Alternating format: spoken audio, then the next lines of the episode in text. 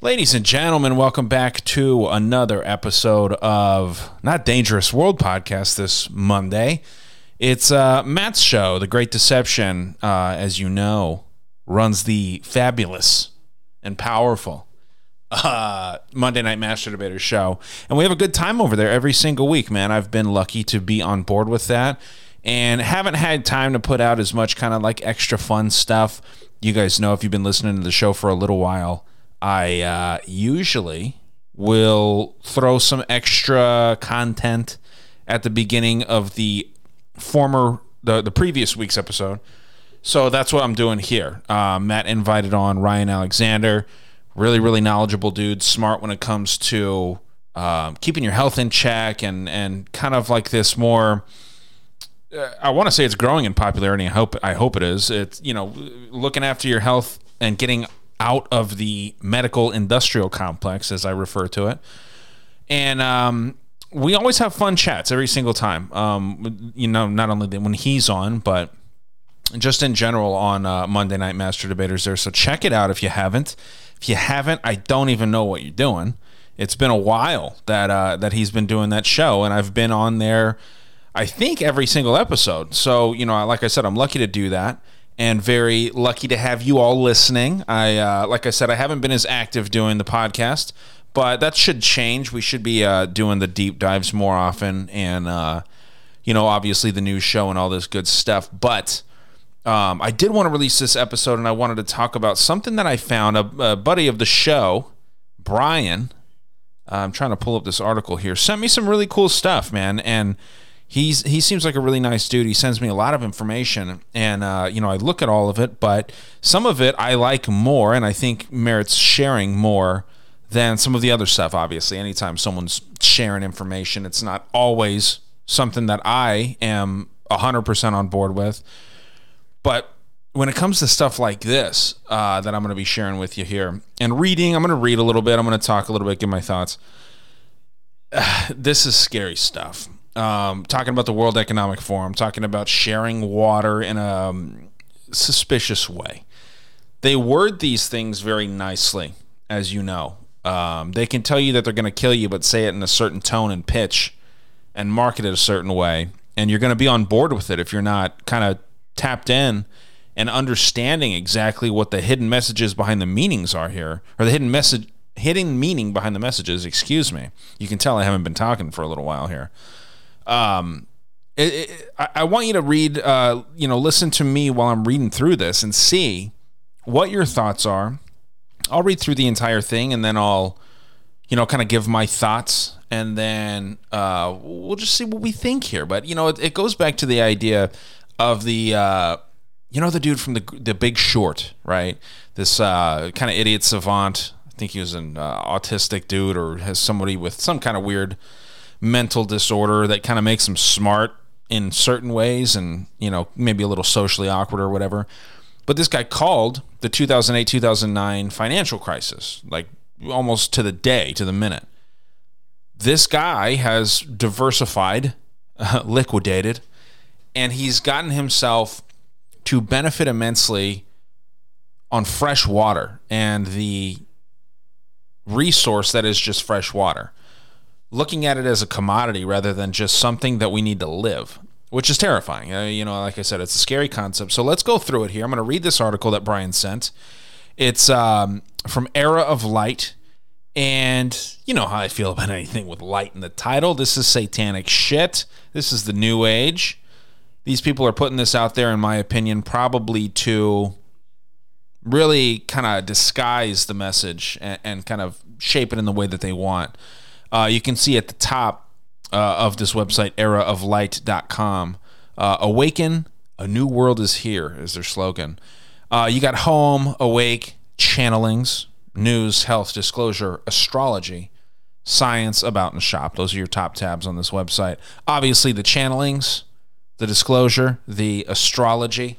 Those are the ones that I'm interested in here. So let's read this article from there where they actually do have looks like a 30 minute video, which I did watch. Um, there's a panel of four folks on there. To be honest, four weird looking folks, and they are talking about a upcoming water conference while they have their World Economic Forum backdrop. Uh, water conference that will be coming up on behalf of Davos and all these things. Uh, coming up in 2024, just next year, right? Um, this is freaky. It, it, it is really scary when you have powerful people that are that are planning to relocate water and I don't know. It makes me uncomfortable for sure.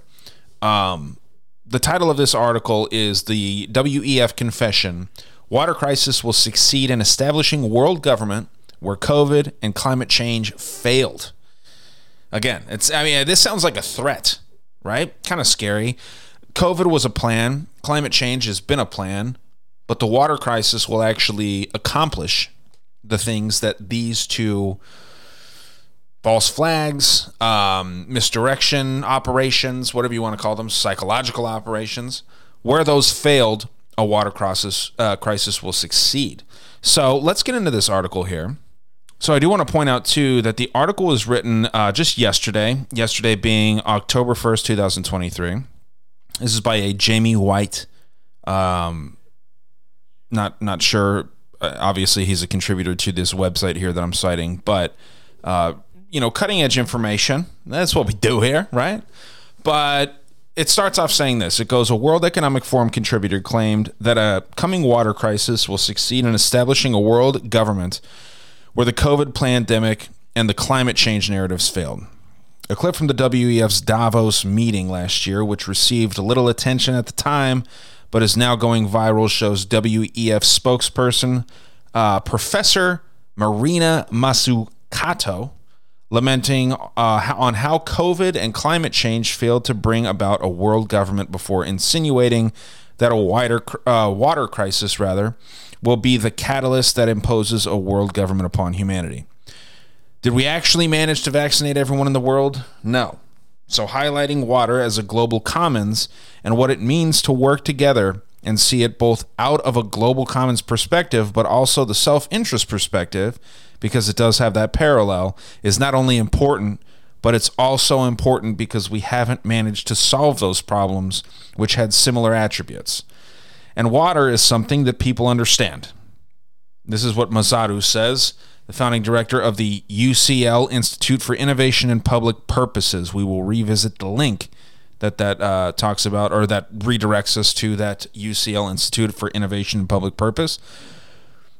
Said uh, this this woman said this uh, during a WEF forum on the quote economics of water. This is the idea of economics of water, which the entire world runs off of water. This is something that goes, and I, I know I said that I was going to not give my thoughts till the end, but this is, you know, this is how the show is. What what kind of you know movies emphasize the power and the the like almost using water as a currency, right? You get things like Mad Max. You get these post-apocalyptic movies, these apocalyptic dystopian movies, all these wild things.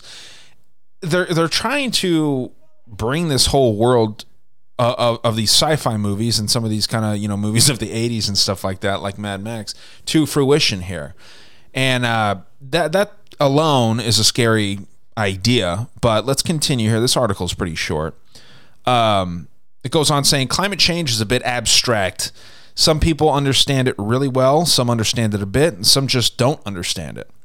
Water every kid knows how important it is to have water when you're playing football and you're thirsty, you need water, she noted. So there's also something uh, uh, about really getting citizen engagement around this and really, in some ways, experimenting with the notion of the common good. Now, that's something that I also want to point out is that phrase, the common good, because in this video, which I'm not going to play, they refer to common goods versus public goods. And that's another thing that I'm going to get into here. So it's not just when they use the word common good, it's for the common good. It's also an economic term, a common good. Okay? So keep that in your mind as I'm continuing here. She goes on saying, Can we actually deliver this time in ways we have failed miserably other times? And hopefully we won't keep failing on the other things. But anyway, she added, I don't know. It sounds like she just cuts off there and just stops. And then it goes back to uh, you know the writer using his own words here. According to the WEF's description, the purpose of the discussion was to formulate a two year initiative to transform the economics of water. Again, terrifying. The report and action plan will reshape how we talk about, value, and manage water in the rest of the 21st century. the WEF failed to control humanity with a bioengineering virus, failed to control humanity with a lie that the planet is dying, and how targeting water as a means of imposing its government agenda. So that's the end of the article. There's a couple comments on it, just two comments. As I mentioned, the big thing that is, uh, you know, kind of disturbing here is referring to the common good. There is something. There's got to be some things out there that are good for everybody, right? Maybe not good for the people at the top of society, but who really cares about them? They they benefit on everything else. When I talk about benefiting all of society, I mean the 99%, the people at the bottom, you and me, everyone listening to this, you know, podcast. Maybe not everyone. Maybe there's some, you know some people out there that uh, that that shouldn't be listening. We don't welcome their ears, but nonetheless, this idea of a common good versus a public good, you know, if you Google or Bing or whatever the hell you use, DuckDuckGo, which is Google still, hate to break it to you. Um, I, I searched in just like a mainstream because I find that when you're looking for, you know, cut and dry economic shit, right? Because, you know, Microsoft Bing is pretty on top of it when it comes to, uh, you know basic shit like this. If you're trying to search conspiracies, yeah, don't look for don't, don't search it on Bing or Google or even DuckDuckGo really. But I just typed in difference between public and common good because you know I, I've heard of public goods, I've heard of private goods, common goods, uh, rivalrous goods, uh, semi-rivalrous goods are another thing here. Um, I've heard of these back in high school economics, but obviously, you know, a few dead brain cells here and there and you forget about what some of this stuff means. I went back, I looked at it. Now, no. When I read these five bullet points that Bing gives us, try to think about it, try to poke holes in what it's saying, okay? Um, obviously, there's one part in here that's just kind of, uh, uh, you'll see. Uh, I'm going to go through this here. So, the first point common goods are non excludable and rival, while public goods are non excludable and non rival. Okay. So, common goods, non excludable, and rival. Public goods are also non excludable, but they're non rival. Okay. Common goods, the second point here, common goods tend to be semi rivalrous in nature, while public goods are useful for the population as a whole. So, public goods are useful for the population as a whole. These people at Davos are trying to take what is a public good and turn it into a common good, semi rivalrous in nature here. Okay, continuing on. Examples of common goods, common, I'm getting ahead of myself, sorry. Examples of common goods include timber and coal. You think timber, okay, timber, that's a natural resource. Coal's a natural resource. Water should be too, right? But examples of public goods include clean air. That's something that everyone has. You know, everyone should have access to air. Clean air is obviously these days, it's a perk. Water, everyone has access to water, but clean water should be included in this as well. Instead, they list congested roads as something similar to clean air. This is weird, right? This is obviously it's already got a political slant to it. Congested roads, all these, you know, CO2 emitting bullshit vehicles on the road that aren't electric. And now, you know, you're comparing this uh, congested roads and all these, you know, horrible non-electric vehicles emitting nasty air and diminishing the air quality. Clean air is an example of a public good, and so is a road, which is congested. So, little dig that they're taking at people that drive cars and take up the road. Continuing here, common goods are mutual and shared by more than one, while public goods are able to be seen or known by everyone and are open to general view. Okay, that's kind of weird. But then the last one here is is where I really think it hits the nail on the head, and this is the one that made me actually want to tell you all that pointless bullshit.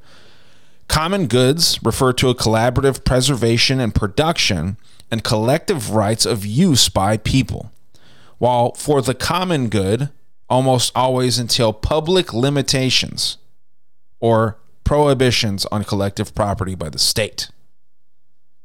That's very interesting. A common good can be used for the common good, right? It's like poetic in the weirdest way. A common good is used for the common good, which also means that there are public limitations. It's not a public good like clean air. It's a common good used for the common good. Only a certain amount of wood is able to be harvested in forests and whatnot. Only a certain amount of water will be able to be used in the United States, in the West. And they're going to, realistically, if it's anything like Maui, they're going to take that water and probably just dump it out into the ocean. Or they're not going to use it for things that would actually help. Remember in Lahaina, they, they relocated water that could have put out these fires, right? They're not going to take this water from people like us that use it, which is already fucking poison, by the way. My water that I drink out of my refrigerator has to be filtered. Um, and it's probably still not very good. It's got like 2,000 times almost the arsenic that is safe to consume. It's legal to consume this water. And for this water company, this shit water company, Avra Valley Water Co op, worst water company in the game, um, it's legal for them to do what they're doing, but it's not safe, right? Legal and safe are two different things. So it's it's just very interesting to see that what they're going to do, in my opinion, is they're going to take this water that that is drinkable. They're going to pretend that they're giving it over to like Africa and places that that absolutely deserve drinkable water, right? They could access drinkable water if the fucking World Economic Forum would help these people. They're instead of trying to help the poor, they're trying to take from the middle class, not the rich. The rich fund them. They're trying to take from the middle class so that they can be brought up to the rich, and then there will be the entire world will be a third world world, right? It won't be a third world country. And what a third world country is is like uber rich and then just like homeless. You know what I mean? Um, that's that's exactly what they're trying to do here, and they're trying to do that on a global scale. So we have this whole thing coming up uh, in 2024 that is going to rethink the economics of water. And it sounds like try to build an entire society based on drinkable, clean, usable water. There was something really interesting that I remember from the video that is, again, just these four weird people talking. Um, and they are saying, and it's something along the lines, my numbers might be off here. If you want to go watch it, I'll share the link. But let's say, for the sake of just keeping it relatively accurate here. Uh, the average person uses 30 liters of clean water a day. Okay. They're trying to bump this up considerably to like a thousand liters a day. And I don't I don't really understand why.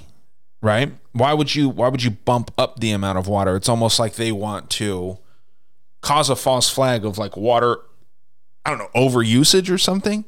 And then at that point, they can say, well, look at all these people that don't have any water. You're using a thousand gallons or a thousand liters rather a day. You should be using 30. We're going to make it so that everyone has access to 30. Right? This is why you have all these smart devices your smart toilet, your smart refrigerator. I'm sure that smart showers and smart uh, meters and all these things are going to be in more and more use um, tankless water heaters. I really do feel like they fit into this whole thing um, because they're cheaper for some reason. It's rare that new technology is cheaper. There's got to be a way that these tankless water heaters track your usage. And I think that that's going to be a huge thing. Look at this uh, fucking fat, rich white dude is taking three hot showers a day.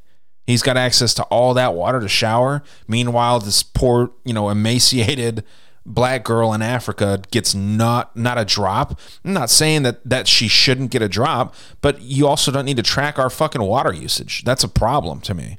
Um I'm not for wasting, but most people don't waste anything. There's a very small percentage of people that just waste shit, and let me tell you who it is. It's the rich. It's not the middle class, man. Especially right now. The middle class is really starting to see if they have a fucking clue they're starting to see how valuable things like water and and just resources are. which, yeah, it's going to have a, a, a positive effect. But at the same time, we're a country of lazy people. It's not really going to do anything about it. We're just going to complain about the prices and continue to vote in the Democrats that make these policies that make all of us suffer, right? So I don't know. It's it's frustrating. Obviously, um, I I always get worked up when I talk about these fucking criminals at the World Economic Forum. Man, someone needs to do something about these people. Um, they're unelected. They're they're just intellectuals that are that the system created.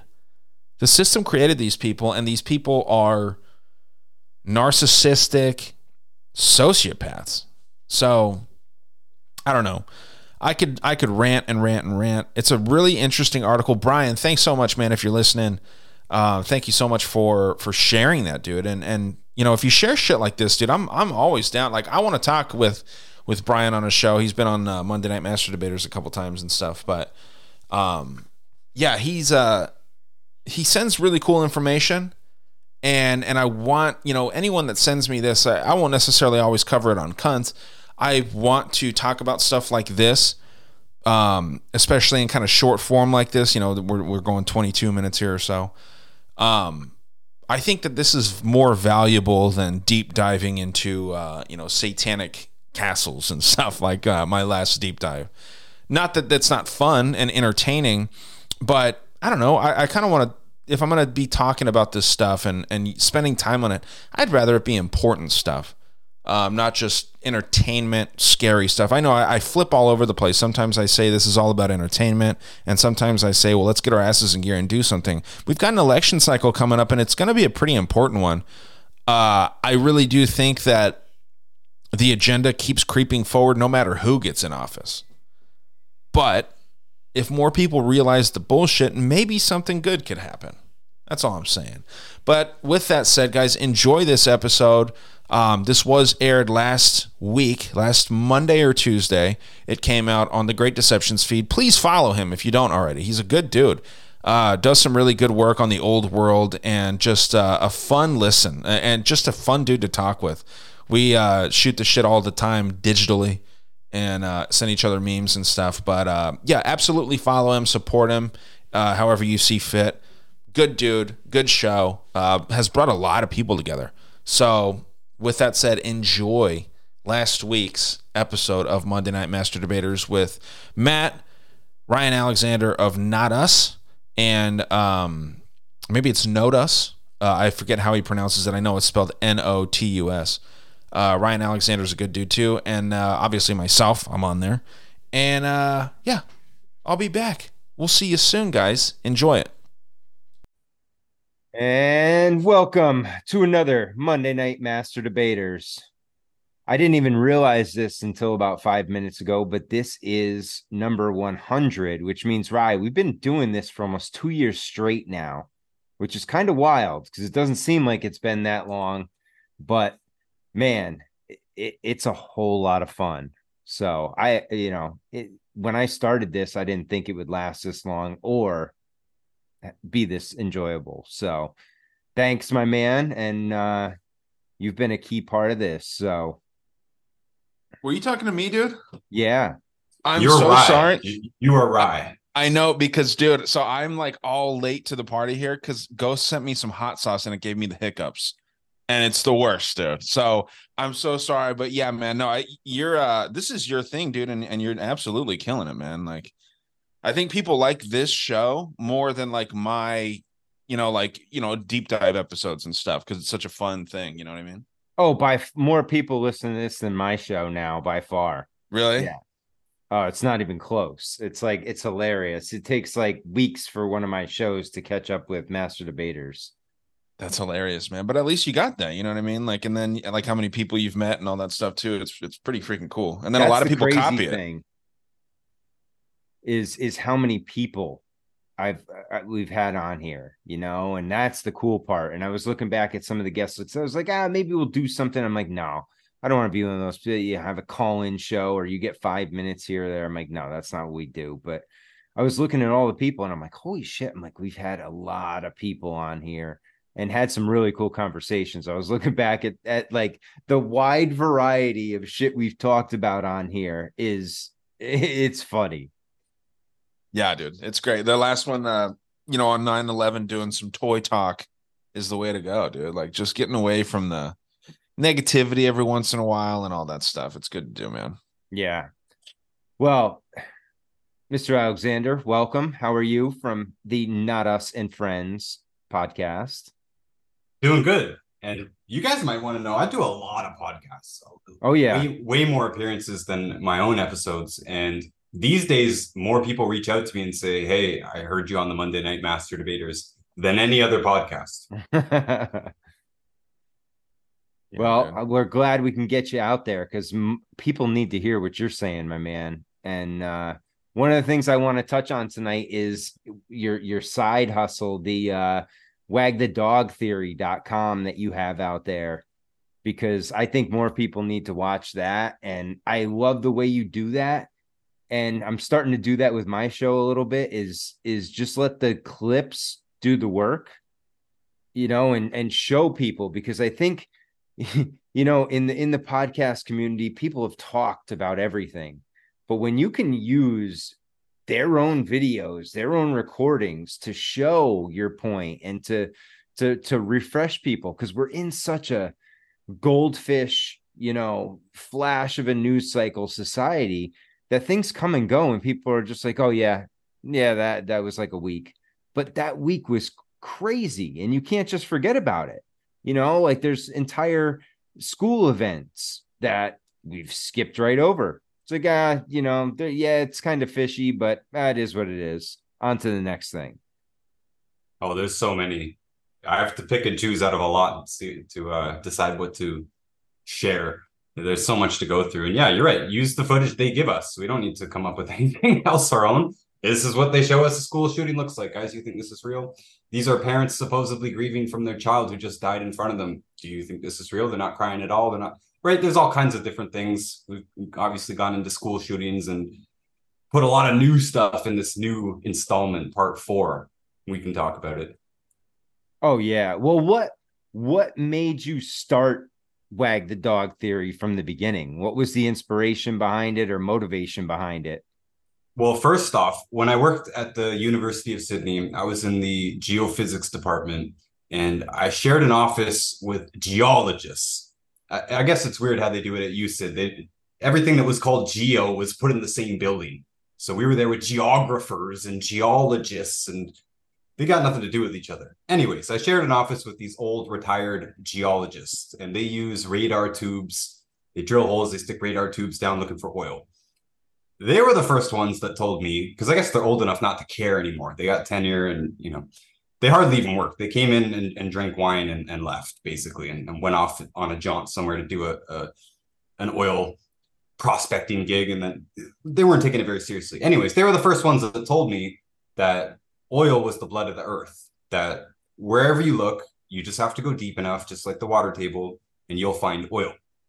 And he told me for, and I, by the way, I was completely a regular guy at this point. I wasn't really a conspiracy guy. If anything, I was a uh, bleeding heart liberal, environmental activist kind of person. We were working in climate change. I was climate change industry. With uh, we were doing ocean fertilization, trying to capture carbon from the atmosphere and stick it into the ocean. So I was totally mainstream, basically. And he came in and he said, first of all, you need to watch this movie, Wag the Dog Theory. Oh, sorry, not Wag the Dog Theory. Wag the Dog, the actual movie, 1997 movie, Dustin Hoffman and Robert De Niro. I thought that was kind of weird. No academic had ever told me to watch a movie before. And I watched it and I said, well, that's, that's very interesting. Next thing he told me, he told me to read a book called um, A Brief History of Nearly Everything by Bill Bryson. Pretty famous book, very mainstream. And it basically just goes over the, the history of science, you know, all the stuff Gal- Galileo and Newton and you know into particle physics and like it's a it's a well written explanation of mainstream science basically and i finished that book and i had already read the book i said man what i already read this book he said read it again and i'm going to talk to you in two weeks and i said why, did you make me read that book i was confused and he said you need to understand that every single part of that book is wrong every single part of it is a deception in some way i don't think he used those exact words but he was very serious about it. And these are fun, these are Australian guys, fun loving guys, but they got so serious about this subject. about the oil hoax, you know, the oil's blood of the earth, and about the fact that science is BS, basically. And we're in science. We're working in a science building. We're in the midst of the belly of the beast here. So that really turned me around quite a lot. That put me down a path of really scrutinizing things instead of just accepting them, instead of just accepting that the world's going to boil from global warming and ocean acidification and all this stuff. I started to think critically, probably a little late in the game there. Anyways, fast forward another eight years or whatever it was to 2020. I was obviously pretty upset. Everyone was pretty upset. If you knew what was going on, it's pretty upsetting. I got a bunch of videos taken down in a row, me complaining about masks and you know complaining about vaccines. This is before they even were mandated. I was out there saying they're going to be mandated. Watch out. Anyways, they were taking down my videos left and right. And I made Wag the Dog Part One. It was only an hour long. I actually thought it wouldn't get taken down from YouTube for some reason, but it did, obviously. And then, you know, I said, okay, well, if this is how it's going to be, YouTube, let's step this up. Let's double the length. Let's put all the stuff in that I knew would be banned for sure. And let's make my own website because I already own the rights to make unlimited websites. So, bam, let's publish another website and let's get this out there. Because really, this probably all actually starts in 2007 with Zeitgeist, the movie. Mm-hmm. I was probably I was 17, 18 when that came out. That rocked my world. You know, I didn't fully get onto the conspiracy thing at that time, but it changed everything for me. Changed the way I looked at the world, and I think it, that did it for a lot of people. I was going to say, Ryan, it, it seems like anyone that watched it got got into it. Like if you're, especially if you're in the age of like 15 to like 25, in that age range, because my cousin, who's a bleeding heart liberal, that kind of got him a, a little bit down the rabbit hole, so to speak. It was very good. It was very well produced. It, it, was about three hours too, and that's I think the golden the golden number there. So when it came time to do this, you know, this was just a regular YouTube video. I didn't expect it to do anything. My YouTube's it doesn't do very well, anyways. It's demonetized and all this stuff. Just putting it out there for my people got banned. Really upset me. So I decided to do this and came back to Zeitgeist. Okay, how long was Zeitgeist? Three hours. Okay, let's aim for three hours and yeah, the first wag the dog, it's got it's not like it's got millions of views. I don't even have a view counter on the website. There's no monetization, there's no merch, there's no nothing. But everybody who watched it came back and talked to me about it. And even people who were already into truth saw something new in it. Because there, there is. It's, this is a deep rabbit hole, and we don't all have time to go parsing through it. So I figured I'd throw as much as I could at the wall. And yeah, it caught on. So part two came along. Now I do it every year, basically. I, I save up content for the whole year. People send me stuff every day. I have several Instagram accounts. Some of them are quite big. I don't look at every video, but now I diligently save them, download them, organize them, get them ready for the next year's Wag the Dog. And yeah, I think part four is really good, actually. It's, it's my favorite episode so far. And there's enough to make five right now, but taking the time and leaving it around three hours, I think it's it's the most accessible way to do it. Oh, and I think it's. I mean, you, you there's never ending content, right? That's the beautiful part about it is. You, and what I let, and I'm trying to just pop it up here real quick. Let me see if I can share this. Um, I want to just give people kind of an idea of the variety that we're dealing with here. Like you, you go from you know, NASA all the way out to you know modern stuff. So if we're looking here, what you you cover in in part 4 is NASA, space and the moon. There's fire like Maui and uh, Paradise, laser weapons possibly, mass shootings. You deal with J6 and Ashley Babbitt, the uh, Shinzo Abe assassination, Parkland shooting, crisis actors, Astro World, evolution, climate change and global warming, uh, the Freemasons, news and propaganda, the uh, six million incident, nuclear weapons, and the Ukraine hoax. So I forgot about the Shinzo Abe thing. oh, that was so silly. That one. Yeah, right. Yeah, someone with like a homemade gun, single shot. Yep. Wild. Well, and that's the that's the beauty of this too. It's a living record of the insanity too. to show. And that's that's why I do the same thing now that you do. I, I get clips, I'm starting to catalog them, I'm putting them away. And anytime anyone wants to bring up stuff, you can pop up an old video and say, okay, here's the proof right here. And it's getting tougher and tougher though, because in this day and age, there's so much fake videos and fake material out there that it's starting to get real ridiculous. Well, yeah, it could get us into a tricky situation with new events, but we're literally taking what they show us. These are news clips. Yes. You know, and some of them are historical th- things that everyone knows about, like the Holocaust and the nuclear weapons and all, all this stuff. It's undeniable. You can make fake videos now, sure, but these are the videos that we've all seen before. And yeah, I see it pretty effective, man. Uh, right before I left Canada, I just drove across the country here two weeks. I'm still pretty exhausted right before I left, we had a guy over, we had a friend over, and my housemate, Chef Norman, he doesn't want me to talk about this stuff because people are, you know, they're they're hard to break open. But he's the one that brought it up, something about space. And then, you know, I jumped in and I said, wait, just give me 15 minutes here. In 15 minutes, I promise you, you're gonna believe space is fake. And this guy's he's older, you know, he he lived through the moon landings and stuff. He's an old man. 15 minutes in, he's there cursing these liars. These liars! I can't believe they lied to us. Total regular civilian guy, not a, not a conspiracy theorist at all. Because how are you going to deny? It? This is what they show us, man. There's bubbles in every frame. What do you want? How are you going to believe this? That's all you. I, I, think that's the most powerful part. Like you said, there, there's so much conspiracy stuff that's talk and that's like logic. Logic doesn't work very well. You might think it does. It doesn't work very well. Just show just show the footage. Here's a bubble. That's it. We don't need to explain it. We don't need math a lot of those videos were very very long that i cut out i, just cut out all the explanation all the arguments you know all, all the trying to ex- trying to explain it and justify it and logically rationalize it cut all that out just just give us the footage let's just look at it and let's move on and it's it is pretty effective i haven't seen anyone probably just they haven't messaged me but nobody's messaged me and said hey i'm not convinced yeah man are you talking bubbles like they're underwater is that what yeah. you're saying yeah. Okay. Yeah. I I've seen those things. I, have you? Did you see? uh I don't know if I, I know you probably don't watch uh like UFC and stuff like that, but Bryce Mitchell. Uh, I don't know if you have you you know what I'm going with this, right, Matt? Like what he was getting into this weekend. So he is a UFC fighter, and he's just like crazy about flat Earth, right?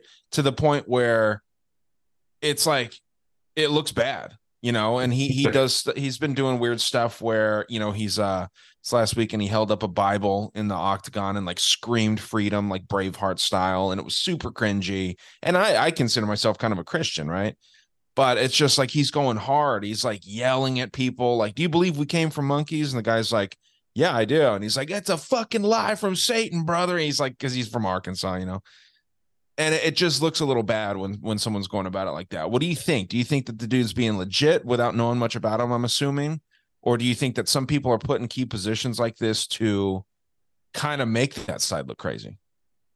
Well, I definitely think there's controlled op and, and placed people, but I can't say all of them, especially right. not a UFC fighter. It'd be harder to believe because they're like, for instance, Wag the Dog Part Three was about Tupac Shakur who was a, a very large media figure in his day and still is today. Whereas some random UFC fighter or NFL player or something like that, I don't really think so. I talk to a lot of athletes too in, in the health business. We have, we have a lot of the NHL, uh, sorry, not NHL, NFL football league.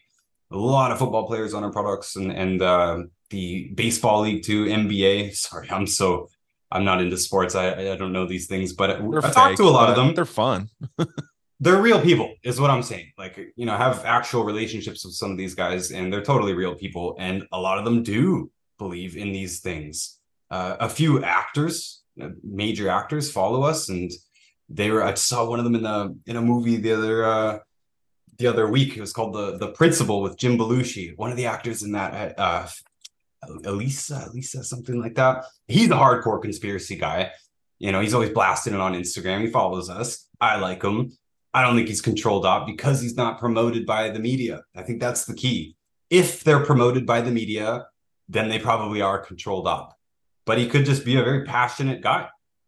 us three here, we probably all have been at one point so passionate that we did, in fact, look ridiculous and look cringe, especially if you gave us a mic in front of thousands of people. We might have made a fool yeah. of ourselves. We might have screamed something like that. Yeah. Yeah, he gets hit in the head for a living too. So, you know, that's going to make you a little bit different, you know, but yeah, it was just, it was just strange. I, I like the dude. I was just thinking it was like, I was like, man, this is a little overboard here, but, but I yeah, think right. sometimes, right, especially the UFC guys, they go over the top trying to get eyes on themselves too. Sure. Right. Yeah. Yeah. I mean, they don't, they don't make a killing at the mid level in UFC. So yeah. any, any additional way they can bring attention to themselves and possibly, bring in some more revenue, I think they're all over it. And that's why, you know, ever since like Conor and Colby really took off, that, you know, over the top style WWE yeah. almost persona is, you know, it's part of the game now almost. Sure. If they're thinking about their career, they have to.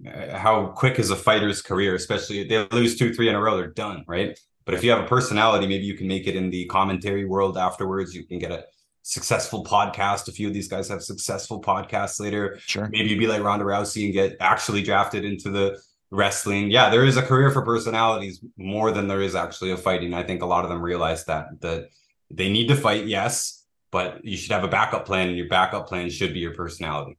Sure. Yeah. Yeah, that's legit.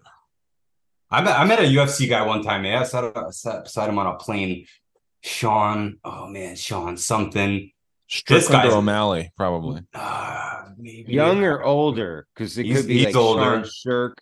He's older. He's oh, out there. He's out there. This guy was a heck of a person. and I think he only had a couple of fights. Let me see if I can find him on Facebook still. Sean McCorkle, that's him. Sean okay. McCorkle. I haven't heard of him to be honest. Uh, he was super, super out there. Definitely not controlled op. Yeah, he wasn't going off about flat Earth back then, but he was going off about some stuff. That's funny, man. Yeah, I mean, I I know that there's probably some legit people out there, but I mean, even this Oliver Anthony dude, is it Anthony Oliver? Oliver Anthony. Oliver Anthony. Oliver Anthony. You know, I'm always suspicious of like, how the hell does this song get so big? You know what I mean? I don't know. Did you just see he signed with a record label today? Yeah, see, that's the thing. Like, I, and I get it. Like, sure, go out and go out and make your money and all that stuff. But then, like, what really kind of tripped me out about him was the Burning Man thing. Like, he went to Burning Man and then he was lying about it because, like, all, everyone, you know, kind of knows that's a satanic thing. And he's like, no, I wasn't there. And then it came out like he was there making a music video. He's like, well, I was just making a music video. I wasn't there. There, you know. It's like, come on, dude. but I don't know. It's it's tough to know. I, I don't know. You're always kind of suspicious about stuff. You have to be kind of these days, but. I don't know, man. I don't trust anybody. Nope. Well, Oliver was promoted all over the news media. Yeah, Joe Rogan, the conservative media, but still, yeah, it, it makes yeah. you a little bit suspicious. I don't want to call it everyone, and I also don't want to get that paranoid. If if we're sticking to the wag the dog theme, we're looking at video evidence, right? So what what exactly are they doing? If they're just giving their opinion, I don't see a reason to to be all over them just yet. It's what effect are their words having ultimately, right? And if they're just screaming in the octagon, I don't think they're having much of an effect. There's basketball players and stuff saying the same sort of flat earth stuff and, and no one really cares. If anything, people make fun of them on the media at best. Usually they just ignore them. But yeah, yeah when you see them actually being when their, their ideas are being promoted and their ideas are making some kind of a difference, that's when to be suspicious, I think. Right. And you know, it probably looks a lot bigger than it is when I see something like that because my social media feeds are flooded with that. You know, the algorithm on my Microsoft home news page shows all this stuff, you know, because it knows what I like. So it seems like everyone's seeing similar stuff like that. But yeah, you do have to kind of take a step back and realize like everyone's seeing different stuff. But yeah, man, it's it's wild navigating.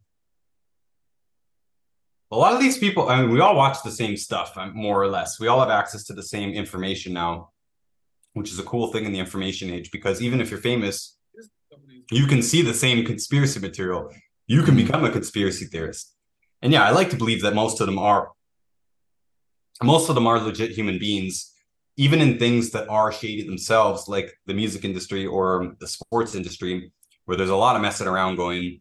You know, there, there's fixing games, and of course, there's satanic images and, and the music videos and all this stuff. But I, I like to believe that most of them have no idea what's going on You know, some of them might understand that they did make a deal with the devil or something, but they really don't understand the the full extent of it or what they're participating in. They are more or less just a pawn.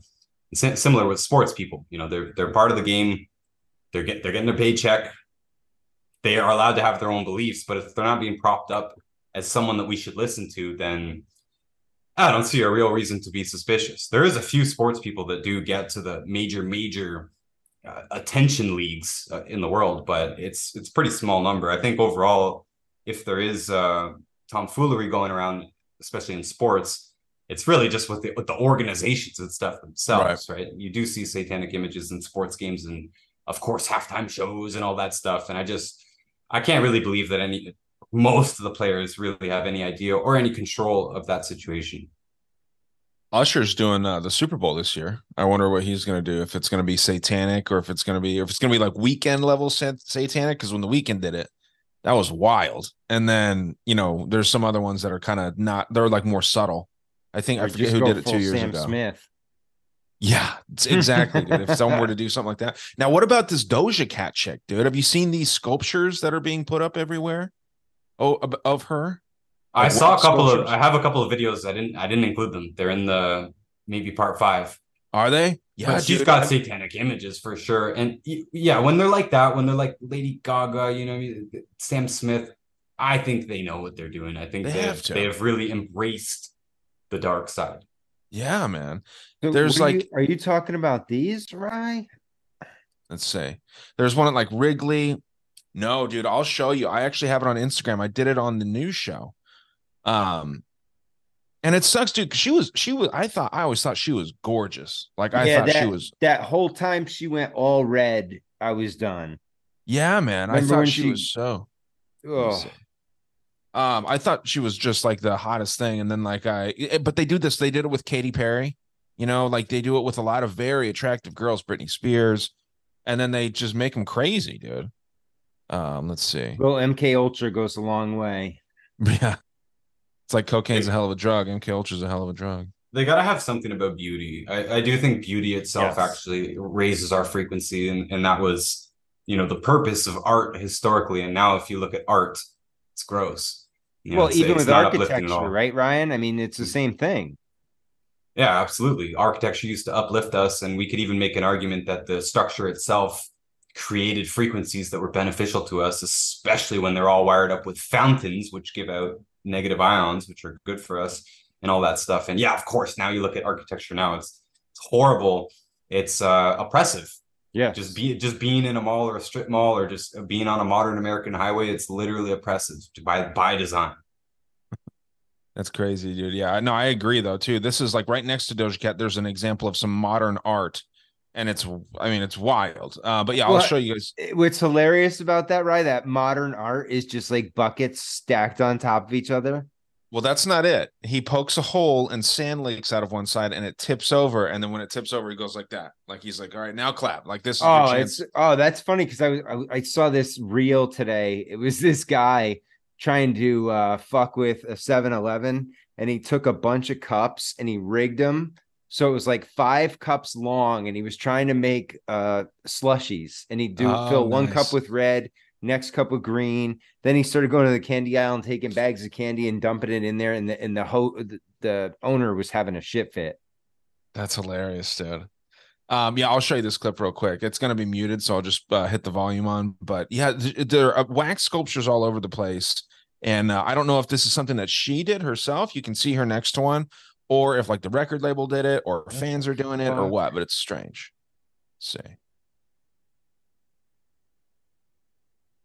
To demonic music videos, whatever. People can choose to watch those if they want to. But when families are walking down Venice Beach or just watch a game at Wrigley Field in Chicago, they don't have a choice but to be around this demonic energy. I don't know what Doja Cat's game plan is, but these bloody wax statues of her appearing all over the world is getting weird. I mean, what the heck do you tell your kids when you're just walking by the beach and you see this? When are people gonna realize this is more than just art? This is sending a message. This is all planned. I'm gonna show you that clip from the beginning beginning of the video. Check this out. I'm disrupting her whole Doja Cat shot. I don't like it though. I don't like it. Not in my town. This devil worshiping shit out of here. Some really weird man. stuff going on over here. in Venice Beach. He don't want me on the court, but I could go around the court. Bro, you're in the shot. Weird, dude. Yeah, even man. in even in the early 1900s, it was the explicit aim of modern artists to degrade art.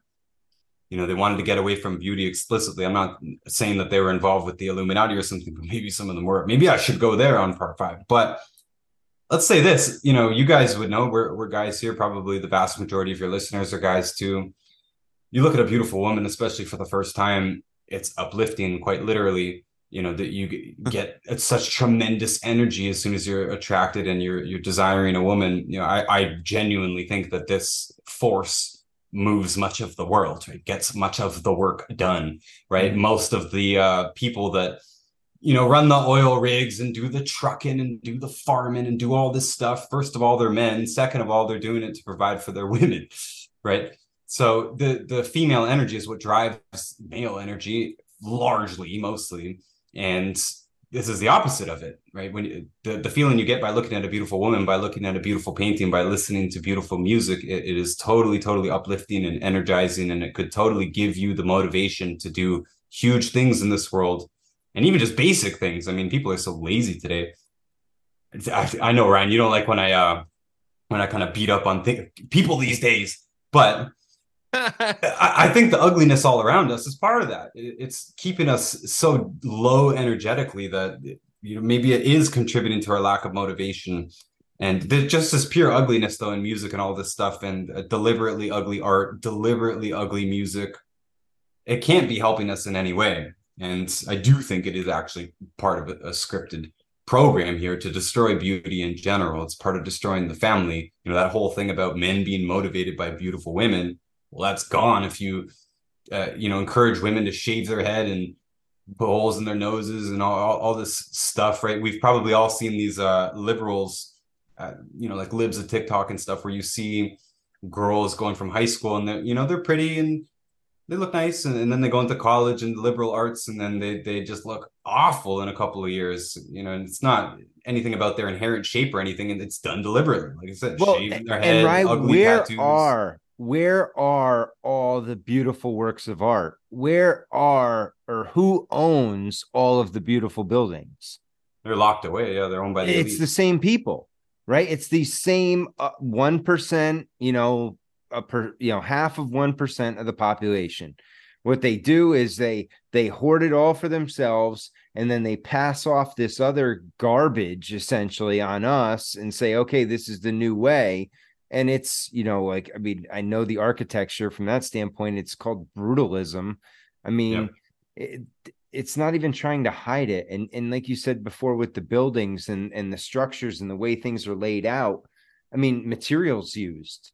Look at the difference in the materials that we use now versus what we've used in the past. It's cardboard not only homes for automobiles for everything. I mean it's it's totally changed. And it doesn't appear it's for the better it's for the cheaper it's for the more profit but it doesn't seem to better humanity hmm. No, not at all. I even like using. I got these fancy spoons I like using. You know, they got the nice baroque patterns on them and stuff. I don't know. It's just nicer than the pure smooth metal, and definitely nicer than than this. the 399 junk. target set you know that Yeah. everybody can get and it's disposable that's the other thing what happened to making things that lasted you know things that meant something everything's disposable now replaceable Absolutely. When it's made properly, you can pass it down. You know, we've and I think this is obvious to a lot of people as well. And yeah, it is cheaper to sell cheap stuff. And when you this is the the whole light bulb conspiracy, right? Make cheap stuff that doesn't last very long, then you got to buy another one. It's just we know we can make light bulbs that last dozens of years, uh, over a hundred years is the longest lasting uh, light bulb, but we don't. They make it cheap so that we have to replace it. You know, I'm sitting on, on a nice wooden sewing table here. Man, it's hard to find nice wood furniture yep Oh yeah. you got garbage everywhere and it's only going to last a few years it's going to last one or two moves maybe and then it's all chipped apart and it's just this is how the whole world is built right now Well, that gets Yeah. me into have you oh shoot, never mind. Let me see if I can pull this up here. Have you guys seen this whole new idea that Disney is going to come up with like their own 15 minute city. Yeah, dude. oh, this is amazing. I'm like, you got to be kidding me. This is like a, a, Disney, one of those adult Disney people, you know, they get all pumped up every year. They make the family trek.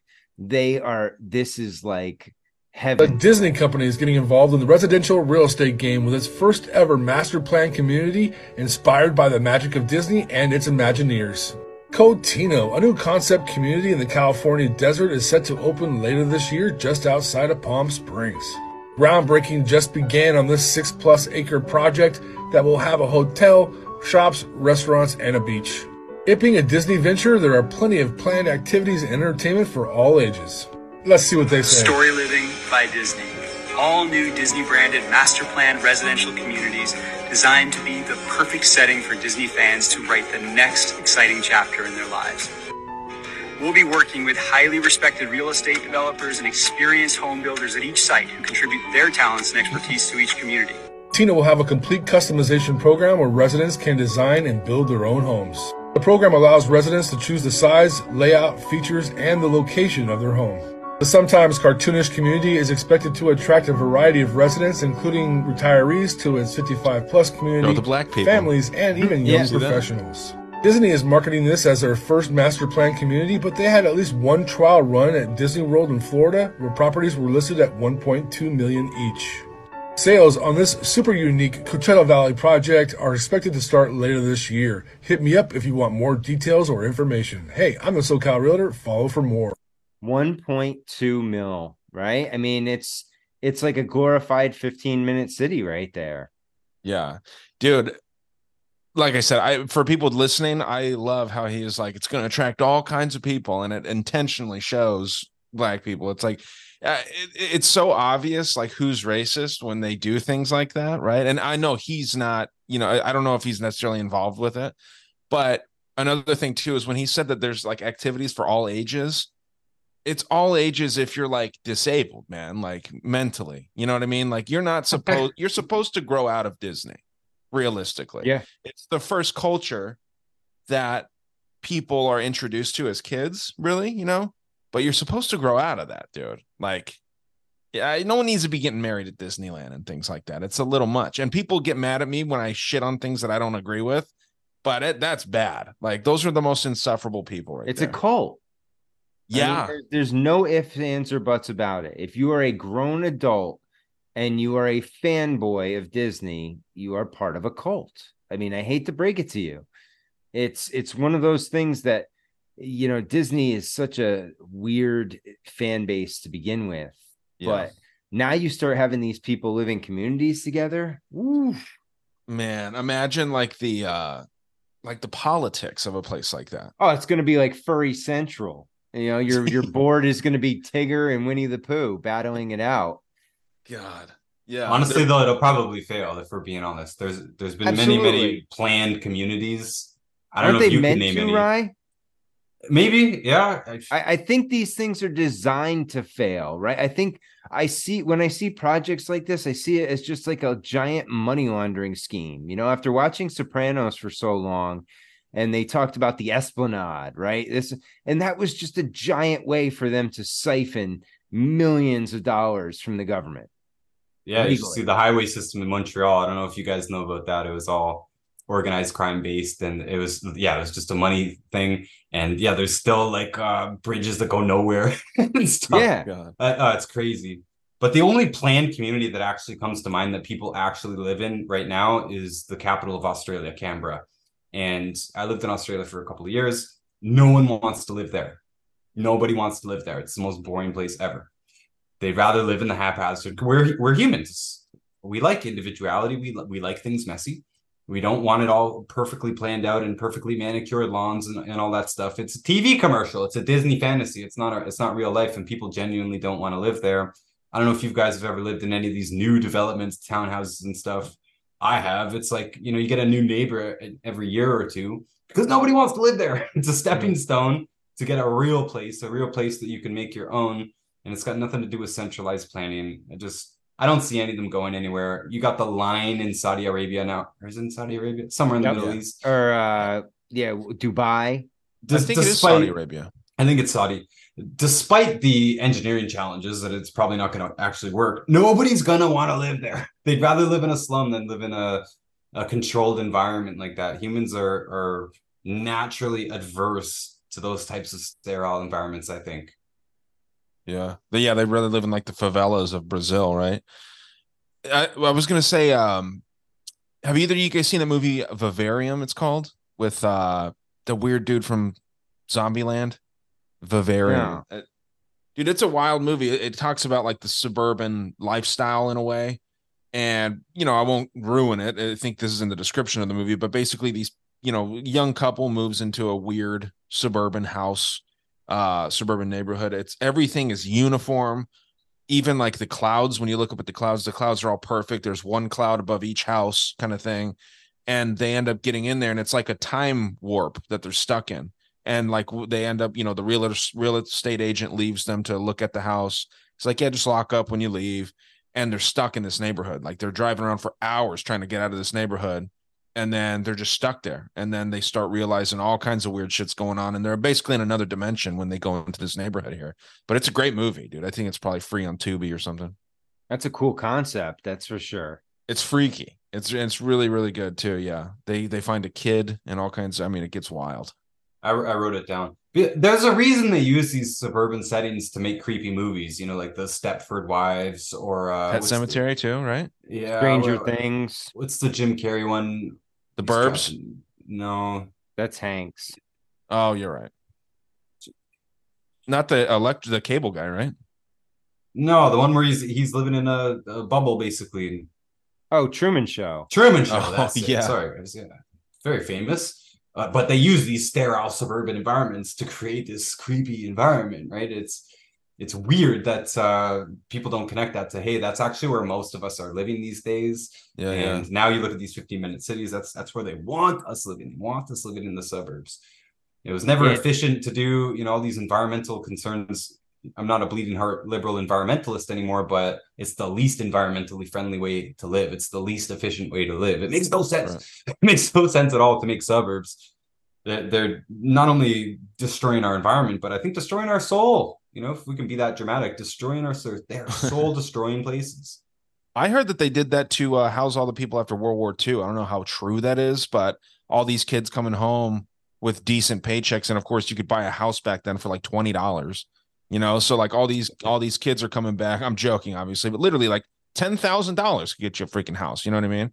Yeah. And uh, I think Ron from New England posted a great meme where it's like starter home in the 40s and it was a beautiful house starter home in the 70s and it's like a decent house 80s is a single wide and then you know like a machete and a backpack in 2023 starter home but uh it, that's how it is man so I, I, I heard that though i don't know how legit that is well and they were all cookie cutter neighborhoods too you know that you go down every house looked the same every yard was the same they had the same size plot of land you know right. it was all on a usually on a cul-de-sac and I mean, it's like you fly over some of these places and you're like, wow, is that really how people are meant to live? Or are we supposed to be spread out, you know, out yeah, little bit of space, not on top of each other? Because like Ryan said, I mean, I, when I lived in the apartment a couple years ago, holy shit, that was the worst ever. I mean, going tough. back to that life is like torture in a sense, being right on top of people you, there's no getting away from it. Noisy as hell. Like, yeah, that's not how we're meant. We're not meant to live stacked on top of each other. It's no wonder suicide rates are so high, and at least that suicidal thoughts are so prevalent. In the health business, we get a lot of depressed people as well, and I I think it's absolutely normal to be depressed if you live in an apartment and if you live in the suburbs. And I'm in the suburbs right now. We're trying to get out of this. Where I live up north, you know, it's better it's been shown, by the way, in art. You know, we show humans different images. I don't have the study on the top of my head, but there's been several that it's just clear cut, objective. Human beings love a view with water in it. I mean, it's very, very simple. You you can't replicate that in the uh, suburban environment. And civilizations were all built on rivers and islands and floodplains. You know that had all these things built into it. Not just the view and the aesthetic appeal to us, but um, also the, all the energies and all that you know other healthy stuff that's available to us like actual nutrition and stuff going a little bit off topic here but the the, the suburban environment whether it's deliberate or not, it is soul crushing, absolutely soul crushing. And it's no wonder that when we're in these environments, the only things that we really have to do is entertainment that we pay for or passively consume. You passively watch a movie, you know, you passively ride a roller coaster or something like that. Like you're not you're not involved in it. And of course, all the things they're feeding us on these things are are junk right? Almost everything on TV is giving us some sort of message that also lowers our vibration, that takes us away from beauty and truth and, and all this stuff. So when we're in this environment, we have no choice really but to consume the mind poisoning garbage that they produce for us. And I think mm. social media is the death trap of all of that. That's like, you know, the honeypot. You get the best of the best in there and and they just bombard your you know, it's a mental bombardment of just nonsense and ads and this and that and they they figure out okay what what gets him to tick? And then they build it specifically for you. And you know these algorithms really are really I, I think they're having a bigger impact on people than anything else out there right now. Well, there's an epidemic of boredom out there and yeah when when you're bored what are you going to do right? Especially if you live in the suburbs or an apartment especially if you're broke because everything in the suburbs you have to pay for right? But what else do you have to do other than watch tv or scroll on social media? And yeah it, it is destroying us. And I, I do think more people are realizing that now but i don't think they connect it to the actual environment that they live in. And they think that they can just put the cell phone down and be fine. Whereas we're supposed to find our entertainment or our satiation from more natural things like looking at a fire believe it or not. I think it's one of the most natural, peaceful, calming right. activities that we're pro we're supposed to be programmed to enjoy, or just sitting in front of a lake looking at it. You ever sat in front of a lake? You don't have to do anything. You just sit. It's not even moving. It's not even windy or anything. There's no fish jumping. It's just somehow it's okay to just sit there and do nothing. But when you're in the city suburbs, you see people 10 seconds without stimulation, the phone comes up. Put more poison in the mind.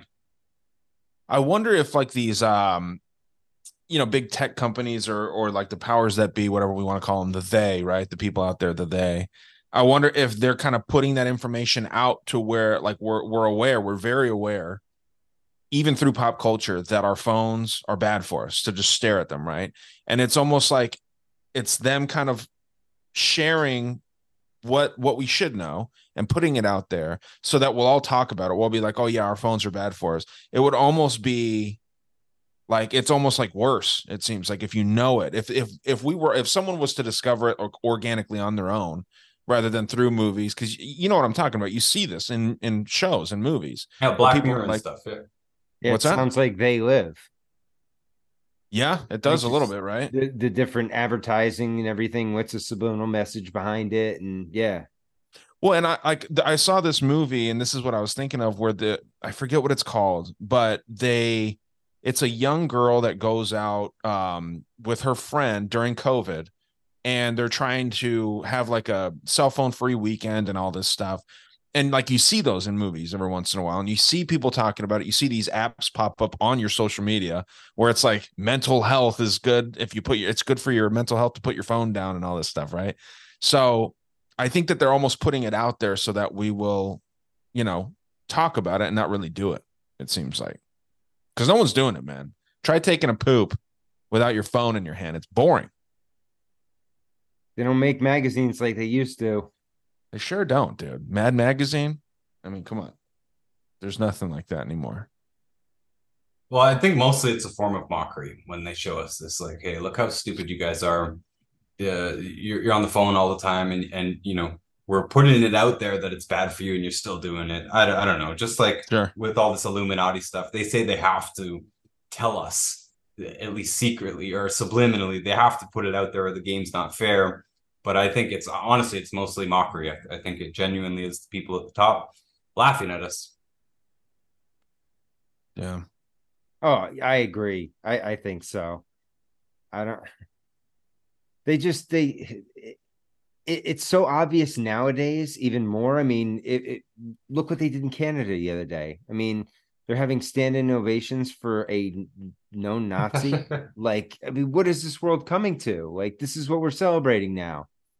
No, Canada's outrageous, but I wouldn't say the country. I would say the the elites themselves that yeah yeah, no, that's what you were saying. The government, right? You were saying the leadership, these, these, the they. And I mean, yeah, you look at Canada, they're over the top right now. it can't be more clear than it is in Canada. You know, you No. got- you- Australia, doing maybe. stuff, They're- Au- Australia's maybe. fighting you hard. Yeah, yeah, they're competing for the most ridiculous, but yeah, to openly praise Nazis and stuff like that, Tr- Trudeau's crazy, man. Let's tax everything. You know, they- they're just in their own world, and I, Trudeau might be so delusional he's not even laughing at us. He might actually believe it. I'm not, I'm not sure, but uh, it's definitely a prison of the mind and soul. I think, and I, you know, you started this with Wag the dog theory, and I, I think that's what it is. My wife asked, you know, why are you so passionate about this? Because I have a job, right? I'm in the health business. It doesn't really help me to make these videos and to talk about it.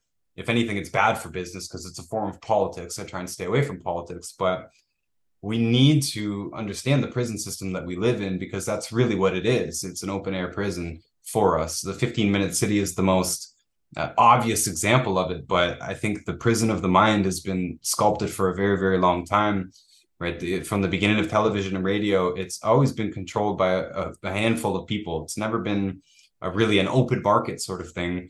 And more and more and more, it has dominated our lives and dominated our minds most importantly because our minds are the most important thing our minds are the most important thing when it comes to healing uh, you know we could create our own our, rea- our own reality quite literally and it is limited now based on the inputs that we put into it i think if we never saw anything at all our, our minds we're, we're so naturally smart and intuitive like animals you know that uh, animals are very very intuitive maybe we're not going to go there but I think we know, or, or we can automatically grasp onto ideas that are good for us. You know, that's maybe one of the reasons why all the cultures in the world have similar ideas on the nature of life and God and purpose and all this stuff.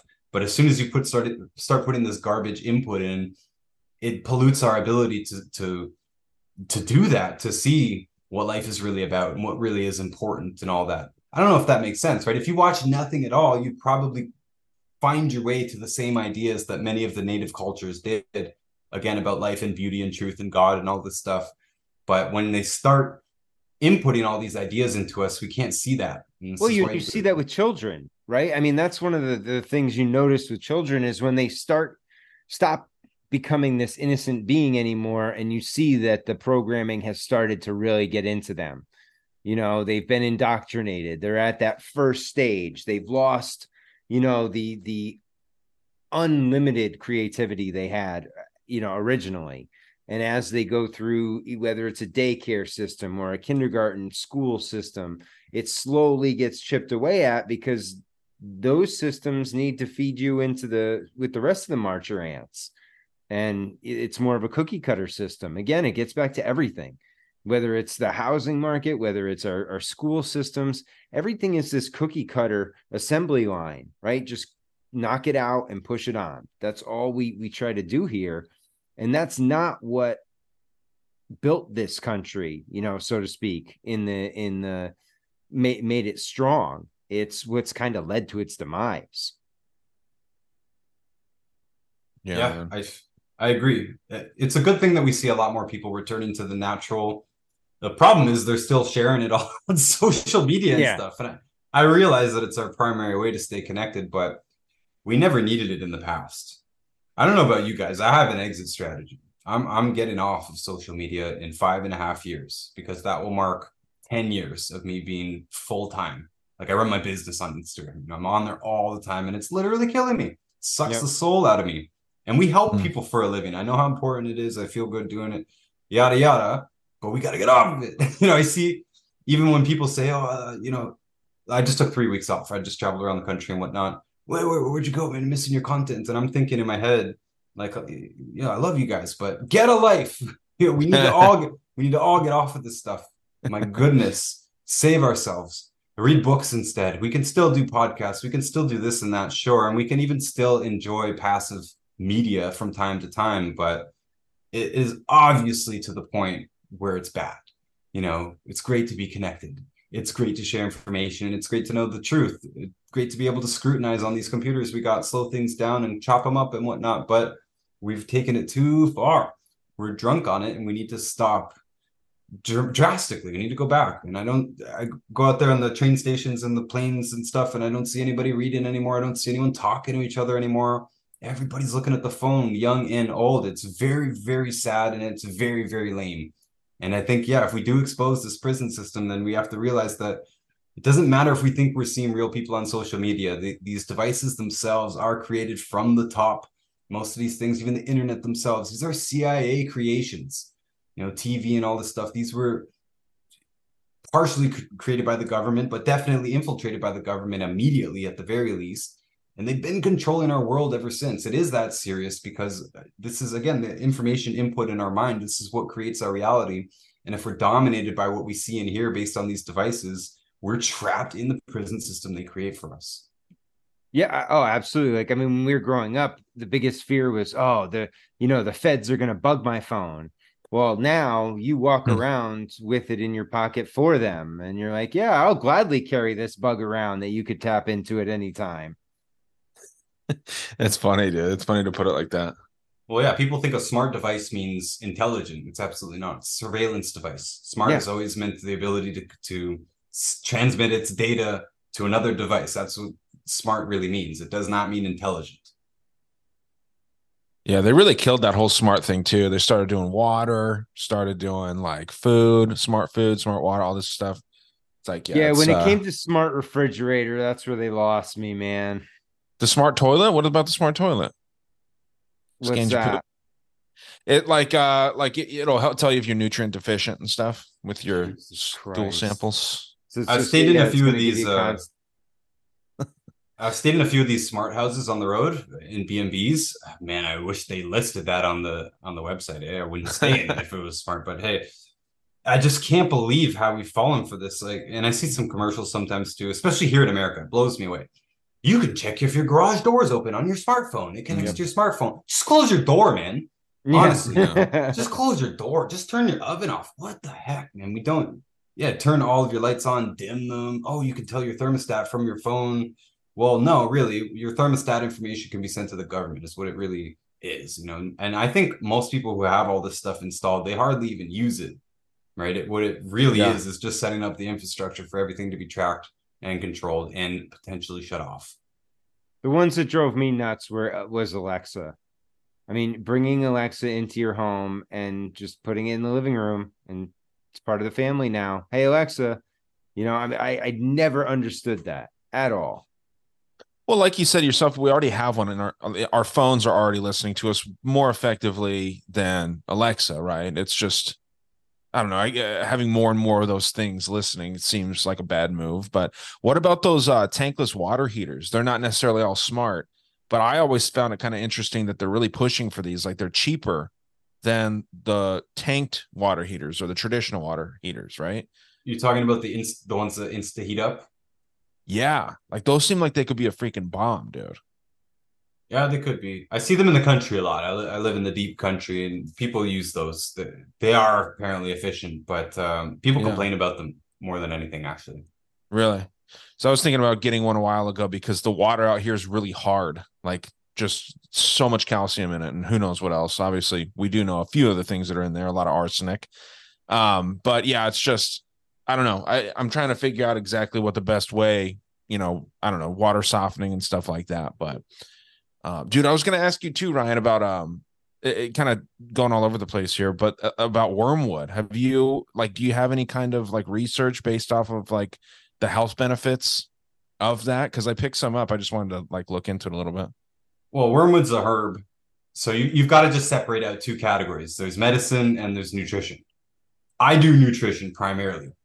We do use herbs in many of our products, but I think the real point to understand is that there's medicinal benefit to every single plant in the world. You know, even lowly grass and potato, you know, any old basic food, if it's real, if it's grown organically and all this stuff, it absolutely has medicinal benefits. Sometimes we need to concentrate it down. So I'm just saying we don't make too big of a deal about any of them. We really just promote eating natural foods, using right. herbs, yes, especially in your food, using herbs but medicine's not our first go-to for the the effect. Like so let's look at wormwood So like the reason I was interested in it is like its anti-inflammatory properties supposedly. Um the the carcinogenic like anti-carcinogenic stuff with it the cleansing of the kidneys and liver although if you have a kidney issue I was seeing that it could really mess up your kidneys. Because the what really got me interested in it was absinthe right? Absinthe was banned for a little while and anytime they ban something I'm like why are they banning this what's in it that could potentially be something really beneficial and that's you know kind of where my thought process was there So I was looking at wormwood the other day for I'm reading a book actually about parasites right now, and that is probably the best reason to use herbal medicines is to kill parasites because parasites is a massive, massive problem still. But okay, so take this from the top: inflammation. There's many, many different herbs that are known to help with inflammation. Uh, turmeric is probably the most Yeah. well-known, curcumin, but you got wormwood here as well. Well, what we say in nutrition is that you want to find the source of the inflammation and it's probably processed foods and nutrient deficiencies. So even though there are a lot of different herbs that can reduce inflammation, they're not our first choice. If mm-hmm. they are, it- this goes for CBD and, and marijuana and stuff too. If it helps with seizures, fantastic. But we got to find the root. And it's again probably processed foods and nutrient deficiencies. Both those things are one or the other. You got to fix that. Get rid of the inflammation. Because when you use a medicine, even if it's natural, 100% natural, use an inflammation use a, a medicine to get rid of inflammation you're not stopping the source of the inflammation right? When you bang your knee your knee gets inflamed for a reason. Your body's telling you to lay off of it. If you artificially take down that inflammation with a drug or a, herb even totally natural herb you're still not doing anything about the source of the inflammation. You're masking it and now you can actually damage it more so it's fine to use anti-inflammatory things especially temporarily but if you have inflammation, it's probably chronic. It's probably not because you banged your knee. It's probably all over the body because you eat processed foods and you have nutrient deficiencies. And you have to correct that. Same thing here improve digestion. That's the second benefit here that came up on Google for wormwood. Well, digestion problems are mostly caused by, guess what? Processed foods and nutrient deficiencies. So you want to fix that. You don't want to rely on herbs, is basically what I'm saying. You can use them for what they're good for. Hopefully, it's temporary. But any of these things in large doses act like a drug. They act like a pharmaceutical drug, even turmeric and stuff. I've seen people screw themselves up by using mega doses of these things, trying to get rid of the inflammation or pain or whatever.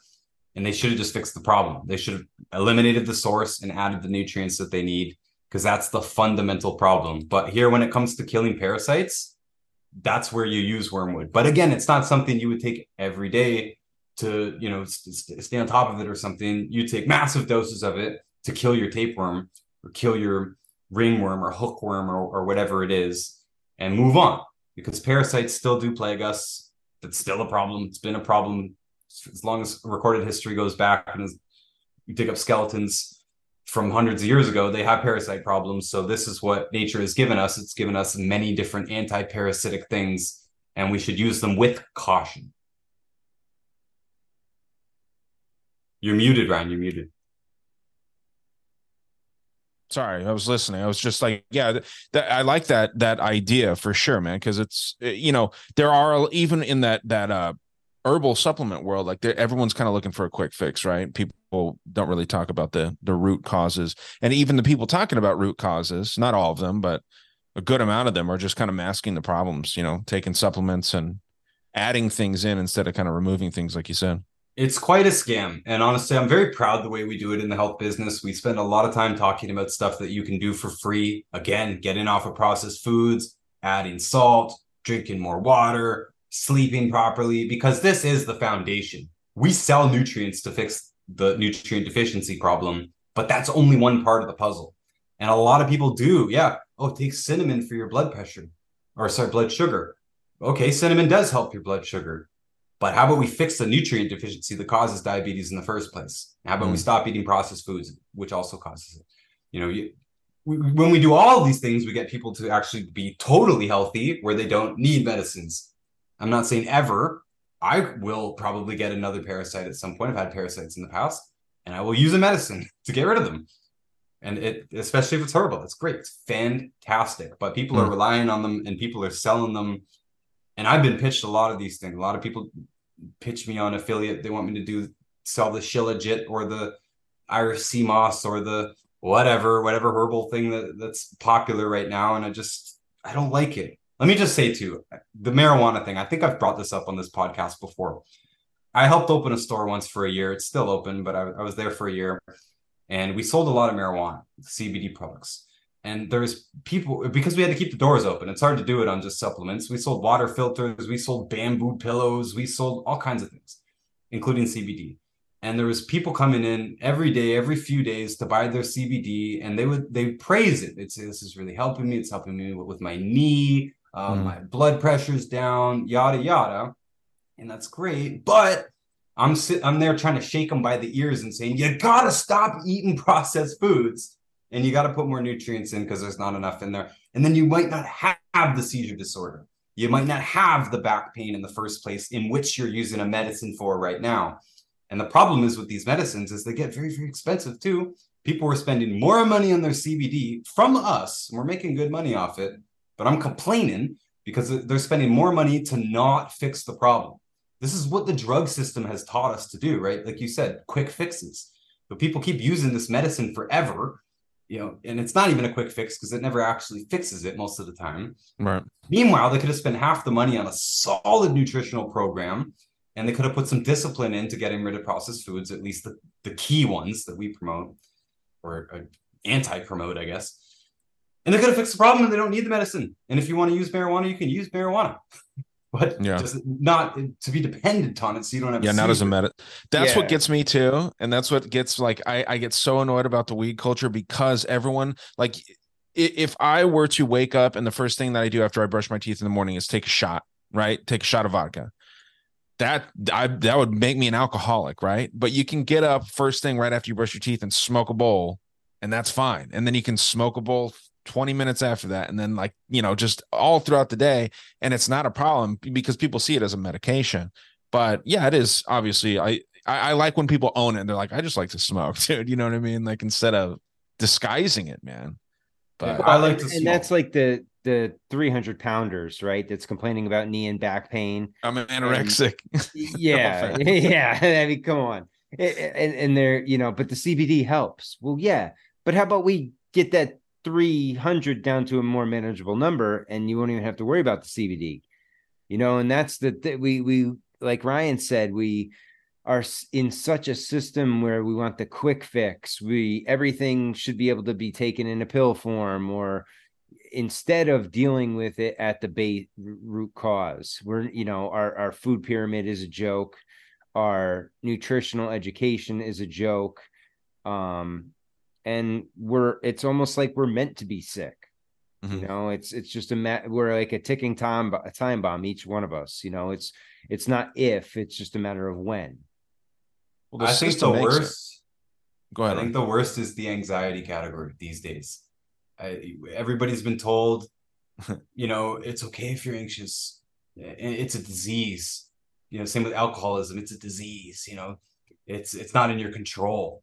Don't worry, you can take this drug for the for your anxiety. And I'm talking about CBD here. I'm talking about marijuana, alcohol, you know, food. It's okay to be a food addict because you have anxiety. It helps. Oh, if it helps you with your anxiety, that's okay, right? It's just it's been given an excuse. Everybody's been given an excuse and anxiety does have nutritional roots, but it's more than that. We've talked about phones and the, the oppressive suburban lifestyle and our stressful jobs and all this stuff. I say all the time if you're not stressed and depressed in this world environment, then you're sick. you know, well, you should be fact- you should be depressed. That means your body's say, working Yeah, because properly. we're out of we're out of natural rhythm. The whole system that's set up has nothing to do with natural rhythm right? I mean we're we're creatures that need rest. We need downtime. But in in today's society you don't have an opportunity to do that. It's work work work. It's five five out of seven days if you're lucky you know you get two days off and then you go back for five more. And and there's no seasons in in the work either you know in nature animals hibernate in the winter some do. Well no humans are allowed to hibernate. They're not allowed to slow down you know? I mean it'd be great if we could take a few months off and follow the natural pattern of nature but so everybody's been given this you know super stressful lifestyle and then they're told it's okay that to be to be anxious you know it's not something you can do anything about but you can take these drugs and yeah it's just an excuse so you got a lot of people who do like you said ryan you, they wake up and they smoke a bowl oh, it's for my anxiety. I hear this all the time. And I've been smoking weed since I was 11 years old, right? I like smoking weed, but I'm not going to use it as an excuse. Oh, I'm depressed. I'm anxious. You know, if anything, that's going to make it worse. Yeah. It's going to make it worse. It's going to make you lazier. You need to get up and do some action and put the phone down and, and, you know, start a skill. If you don't have one, get better at what you do. Do something nice for someone. Get some fresh air. Put your feet to the ground. Go swimming.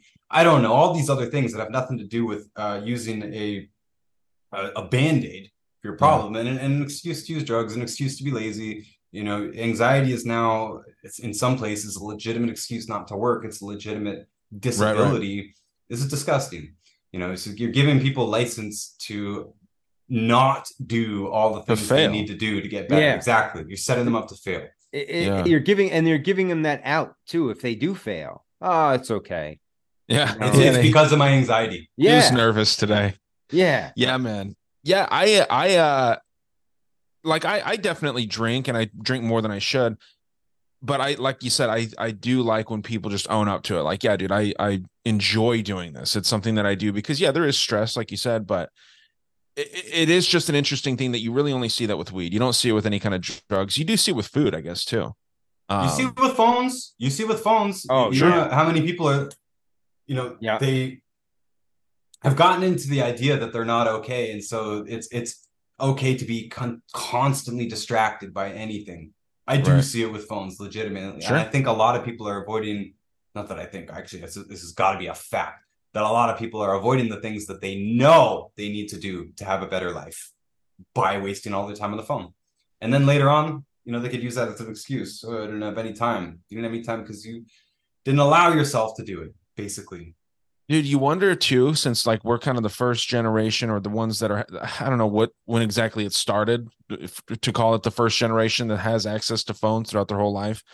But you're gonna wonder how many people like on their deathbed they're gonna look back and be like, "Holy shit! I spent so much time on a phone just wasting my life." Like you you haven't heard any like grandparents say that yet, or you know parents even like 40, 50, 60 year old people, but like these like 20 year old kids and stuff, man. Like you wonder if that's going to happen or if it's just going to be so much part of the culture that they're just going to be like, well, I wish that the phone came out earlier or whatever. You know, I wish I had more time to be on my phone.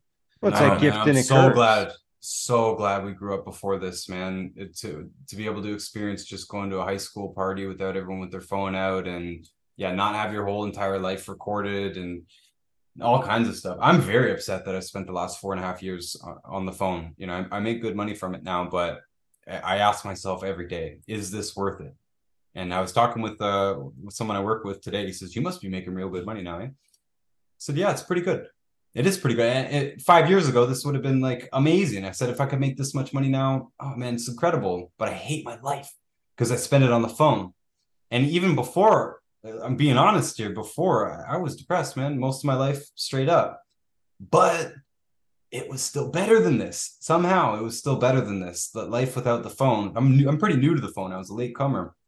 But just being able to go around and, and travel and, and do all these other things without it, I've I wouldn't trade it at all. I'm so grateful that we got to live life without the phone, and I'm so sad for anybody who doesn't get to do it now. People, it's been said a million times. You know, you got people who go out just to take a picture of it and stuff, and yeah, they can't do anything without bringing the phone and making all these weird excuses like, oh, it's to share it. It's all this connectivity and all this stuff. Like they use yeah. all these good things as an excuse to to be sucked on their phone all the time, and it's just it's so lame. I feel so bad that they don't get to experience life. Yeah, and my pet peeve with it is that people expect that just because you have a phone, you have to respond instantly.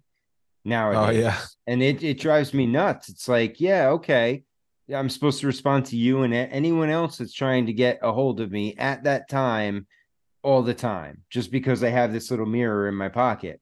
And I'm like, that's not how it works. Like, I don't know about you guys, but there's points where I'll just shut off my phone for a couple hours and forget about it. And whatever happens and all of a sudden you get back and there's a couple then somebody starts blowing you up like, hey where are you? What are you doing? Are you, you okay? Everything good?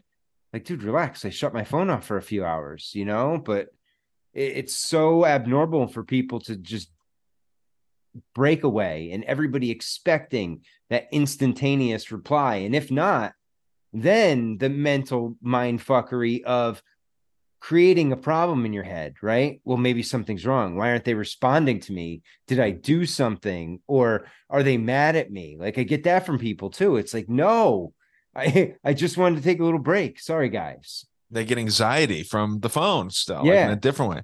No, but uh Ryan, you were saying something too, man. Like uh, you know, how you were miserable or depressed. I forget what word you used when you were not on the phone so much, but now you've built a successful business using the phone, but somehow the older days were better.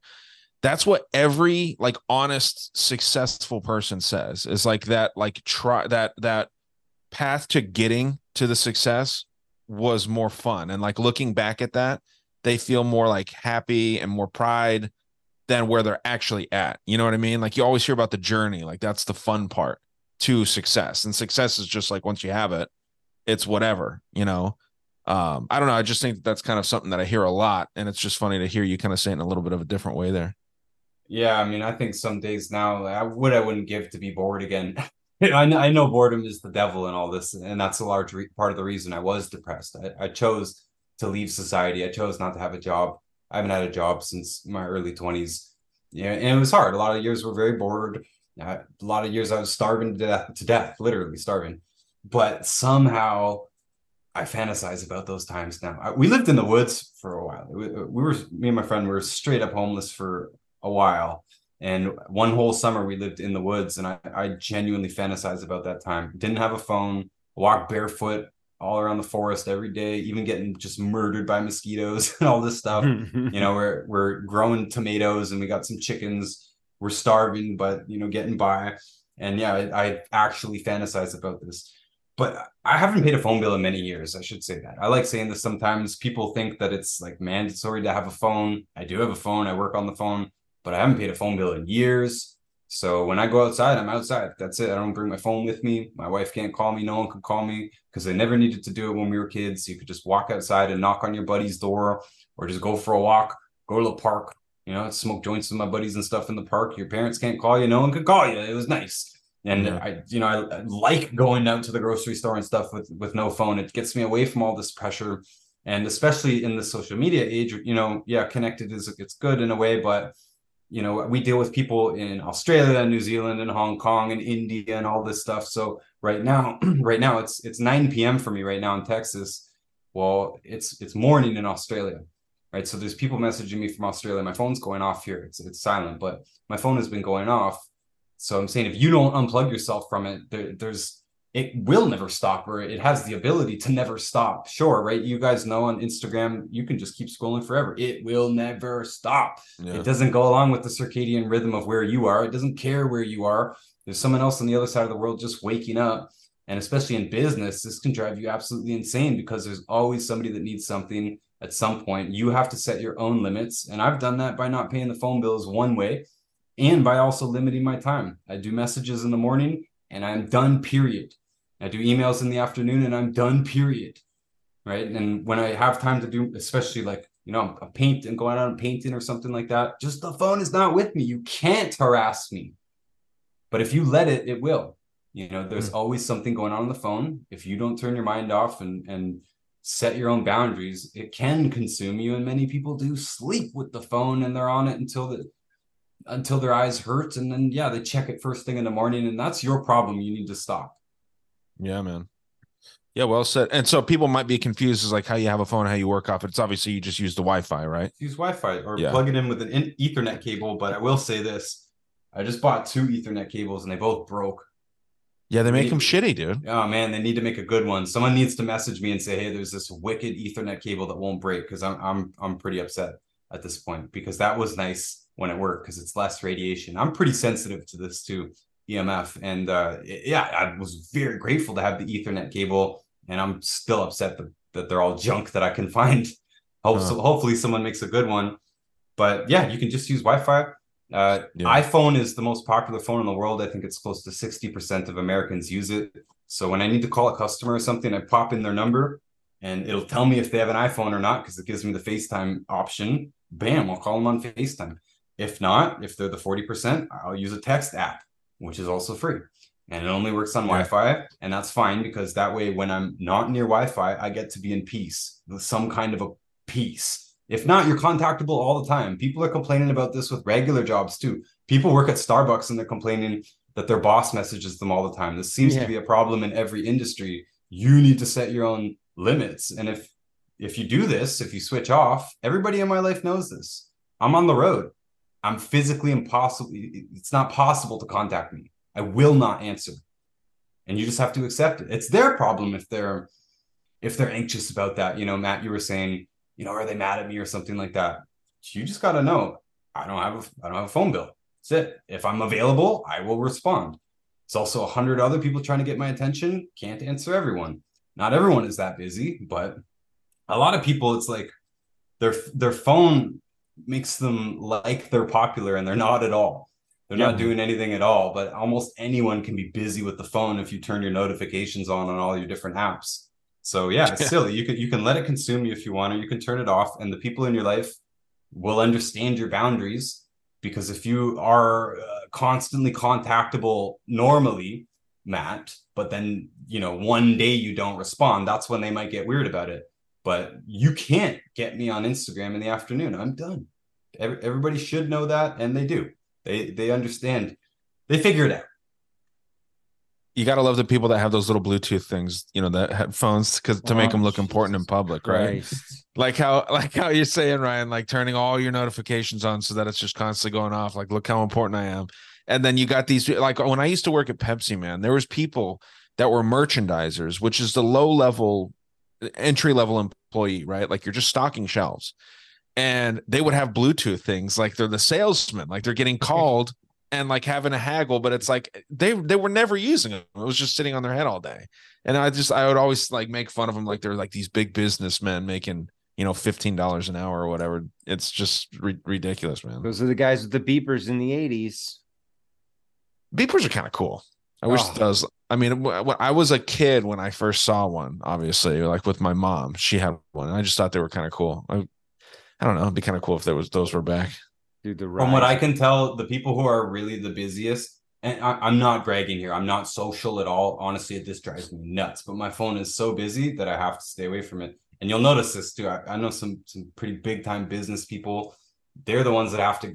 They consciously get away from it. So you see these nobodies walking around, yeah, with the Bluetooth. They're always talking to someone, always texting someone. They can't actually be that busy because if you were that busy, you wouldn't want to be on the phone anymore. Yeah, Yeah. good point.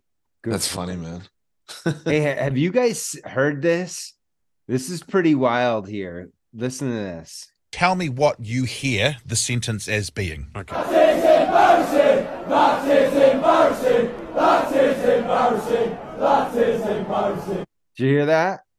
Yeah, Okay. it says like twenty different That's things. Right? So, are you sure you don't hear rotating pirate ships? That is embarrassing! That is embarrassing! That is embarrassing! That is embarrassing! Or do you hear that isn't my receipt? That is embarrassing! That is embarrassing! That is embarrassing! That is embarrassing! This is the power of suggestion. Just maybe you're hearing Bart Simpson bouncing. Such a mind- And then And then the la, the the la, the, la, the lobsters in motion. Surely not. That's cool. How about that? Just out of a casual chat's chant, eh? That's unbelievable, man. Oh, There's the one too where it says like either Green Lantern or Rainstorm or Yes. like any variation of those two, and it does sound exactly. It's kind of like a robotic voice, so so you wonder if that does anything. But yeah, dude, that's great. dude, those are so funny. Guys, let me throw another example just while we're still on the topic of the social media stuff. There's a trend that I saw because I'm into these dumb phones too. I have to have a smartphone for for work, but I'm into the trend of dumb phone, uh, phones that don't have all the social media apps. And who's it being led by? Several celebrities who basically say they they're depressed because they're on the phone all the time, so they got a dumb phone. So I'm just trying to make the point that the busiest people, they're the ones who actually want less of this. And mm-hmm. those big business people that I that I've mentioned, most of them do have a smartphone, but some of them have a dumb phone, and a lot of them leave it in their car, and a lot of them leave it at home. And those are the people that when I sit and eat with them, we actually look each other in the eyes and are present with each other. is because they've been so busy for so long that they recognize the value of real life. Where you've got a lot of people who I think have, I'm not beating up on anyone here, but a lot of people I see who I don't think they have any life at all. They got they, they got nothing interesting to say. They've got no life experience, and they're constantly on the phone acting like they're a, a CEO of a company or something. And that's just or not. a spiritual healer. Oh yeah, I love those. Big fan of those. spiritual healer with the Bluetooth headphones in you. Yeah, Don't with wear the Send me headphones. text. Yeah. they're bad for you those those headphones but yeah it's sad guys just the the simple pleasure of standing at a bus stop it's lost on most people you know I, I, I try and time how long it takes someone to look down at their phone when there's a single second to wait you know you, you're in line at the grocery store and people are on the phone i, I I'm I'm a creep, man. I'll look over the shoulder. What are they looking at? I'm interested. and what are they doing? Nothing. Nothing important. Nothing fulfilling. Stop. Just it. scrolling through their own pictures, like looking at like themselves. Yeah, my goodness. Well, I, I I I do the same thing at the gym, Ryan. I I, I noticed that like there's some people like they'll do a workout and then they'll go right to their phone, and I, I and it's gotten to the point where certain people like I'll look over and try and see like what are you looking at? Like I know you're not like changing music or anything, and Or a lot of people yourself. they're going to scroll through Facebook. You're not making business decisions and trading stocks. No. No. They're ch- and and what I was going to say even before that was like you were saying, there was life before cell phones. People made very good livings before cell phones, so there is ways to work in this world without a cell phone. Definitely, That man. that is possible. It's. Absolutely. I think people forgot about that. My goodness. Totally possible to live life. And yeah, I, I like to say that when I get a chance. Like I run a business and it's actually a pretty successful business on the phone. And I am still able to live a lot of my life without it. I know I said it's driving me nuts the amount of time I have to spend on it, sure, but there's still so much other time and other activities without it. And those are the ones that I look forward to. I look forward to putting the phone down. I do I do gotta do the work. I gotta do my job then I'm happy to get off of it and move on to something else that's real, something physical. That's cool, man.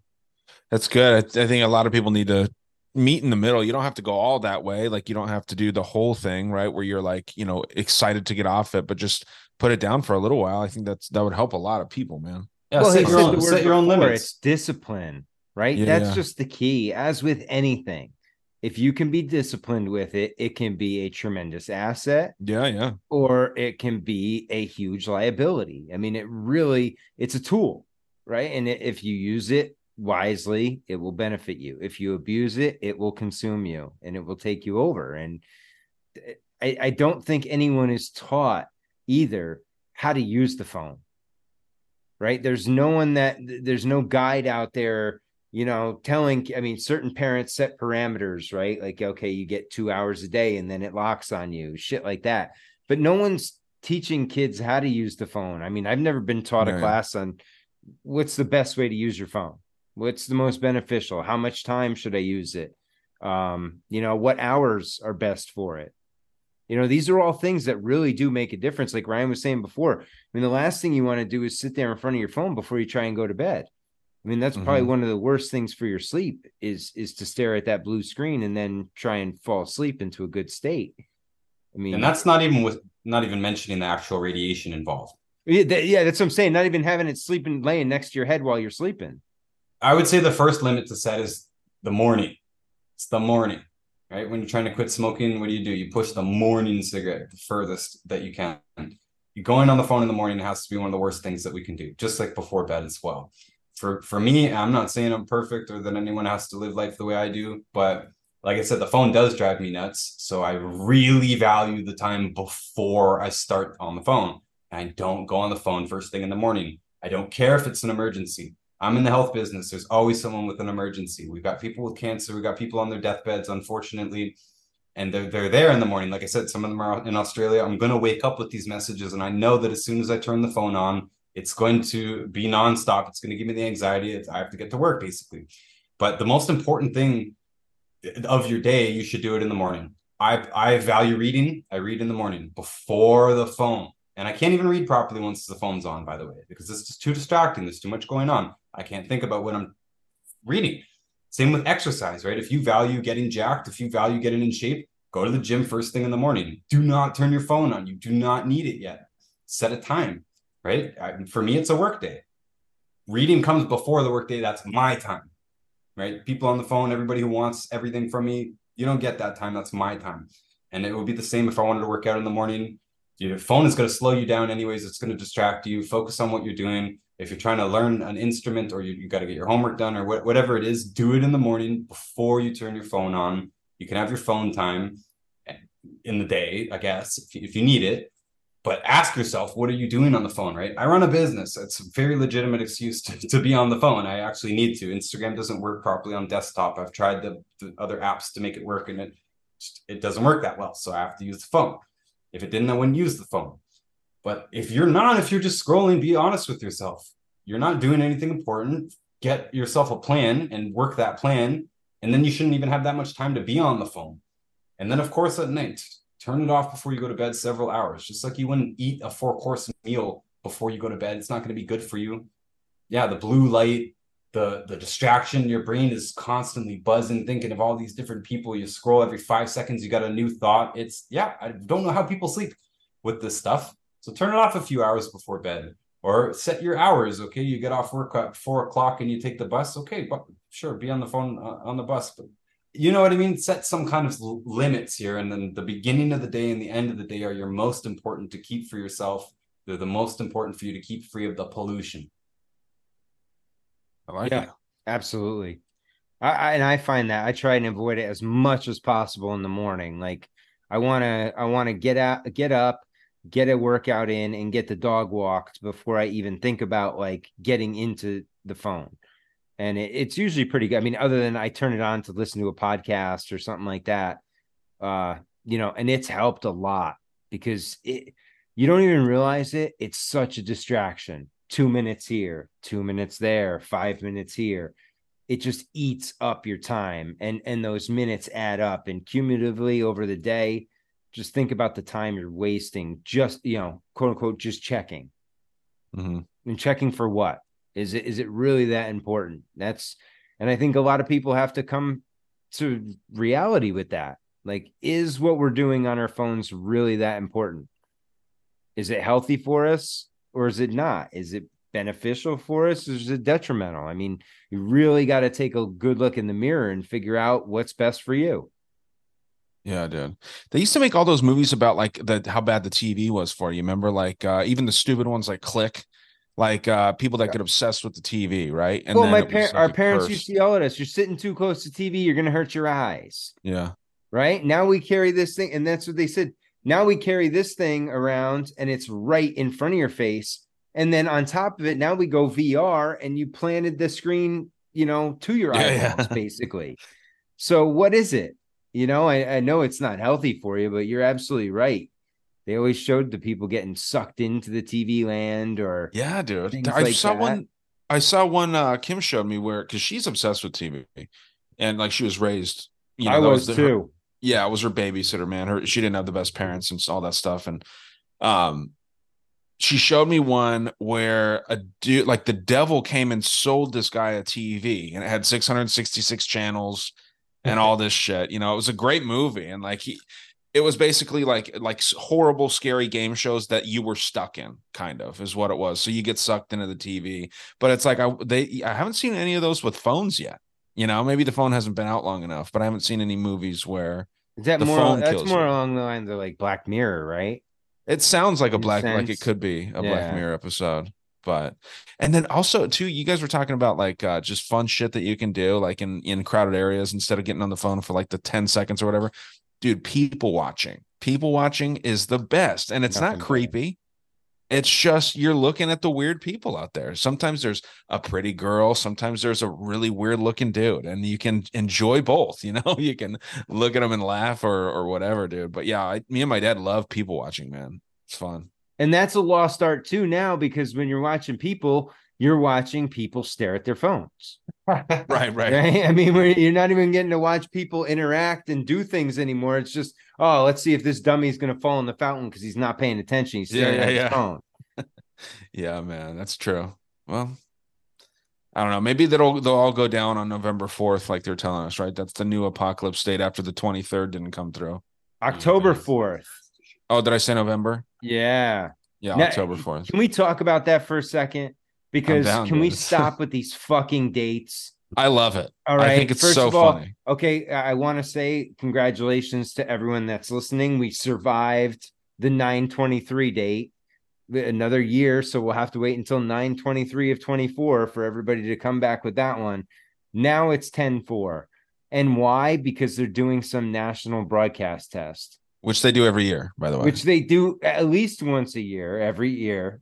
And I like them. I think it's this fun. is the cutest bullshit ever. I can't I can't tell you how like disappointed I am sometimes when people are like, "Is this real?" You know, Well, dude, what my should we do for it? Another thing I like that's along those lines that I I, I legitimately enjoy this because it's funny and I fall for it because my gambling side falls for it. But like when people come out and predict the Super Bowl score and it's off, or like when Aaron Rodgers hurt himself and then someone posted after that this dude predicted it, and it sounds kind of legit, like when, when you look into it. But like, I don't know. It's just like why if you know all these things, why can't you like be hundred percent right and tell us before it happens instead That's of the gema- that's my kinda wrong? biggest issue with gematria. Right? Is all these people that use it to predict shit after the fact. Well, why can't you tell me something that's going to happen before it happens? Right, right, right. Yeah. If the numbers are that good, right? And the and, and honestly, that's the only reason why I give that dude Zach Hubbard a little bit of credit with his stuff. Oh, Because he- uh, are you talking about the dude that you had on here? No, no, no. He's he does gematria effects or something like that. Okay. He's got a big. He's on like his. Uh, he'll say like probably like his twenty six YouTube channel or something like that. Okay. but he does everything he does is tied to the Jesuits. But he actually does sports and he does gambling and stuff like that. And he's got a, a paywall and everything. But for X, I, I forgot how many years in a row he used gematria before the season to predict the Super Bowl winner. And it, it worked for four or five years in a row. And I give him a little credit for that because he actually put it out there beforehand, left it out there, and could prove that he picked it. That's cool. Man, you can make so much. Imagine that, dude. Like picking the freaking Super Bowl winner five years out and just nailing it. You know well, what I that's mean? the Like, thing. Like to be a time traveler. Oh, yeah, that's the greatest thing ever. Just bet on one game. I'm gambling. That's it. You got to you got to figure it out. You do the slow slow crawl. You win it, and then eventually, since you know all the winners already, boom. It wouldn't be as fun though, man. I heard someone say that gamblers don't get addicted to winning; they get addicted to losing. Yes. Like that's really what what it is. Like when you win, you'll just lose all that money too. You know, for the most part. Not me, of course. I'm just kidding. Well, it's But- like athletes too. The higher up you go, the less you really, you know, winning's great and it, it feels good, but it doesn't hurt as much as losing does. You know, Sure. like that's that's why you keep coming back because you don't want to feel that pain of the loss. And because winning feels good, but man, it doesn't feel as good as you know the bad of that burn of a bad loss. Yeah. It's that, that great quote, and I'm gonna butcher it, but it's from Michael Jordan where he says, like, I've missed so and so game winning shots and all the all this different, you know, horrible stats, but and I forget how it ends to be honest, but it's just interesting that like y- you can make a thousand baskets, let's say, and miss one, and that one really kind of sticks with you over all the other ones. Yep. It's weird. It's like we like punishment. We like a little pain. Oh, of course. Well, speaking of which, did you on uh, Netflix? They have this great documentary on the Florida college football team. It's called Swamp Kings from like 06 to 2010, that Urban Meyer era. And No. holy shit, man, what a wild place that was. He was training these dudes like special forces, Really? like training these kids to go to war to play college football. And just doing some really crazy shit, bringing in some really, really shady characters, but they won. And that's really all that matters in that arena. That's kind of cool. Like when was it abusive? Uh, well, it depends. I mean, guys were getting arrested, guys were getting, uh, Aaron Hernandez was on the team. So Oh, well. he allegedly was involved in a few murders. So, I mean, well, himself too, right? Didn't he hurt. himself? Yeah. Well, I mean, it's cool if you can make like a bunch of badass kids like that, but without like the abuse. But I think there's always got to be a little bit of abuse, and that's how they kind of you know, you know mental abuse.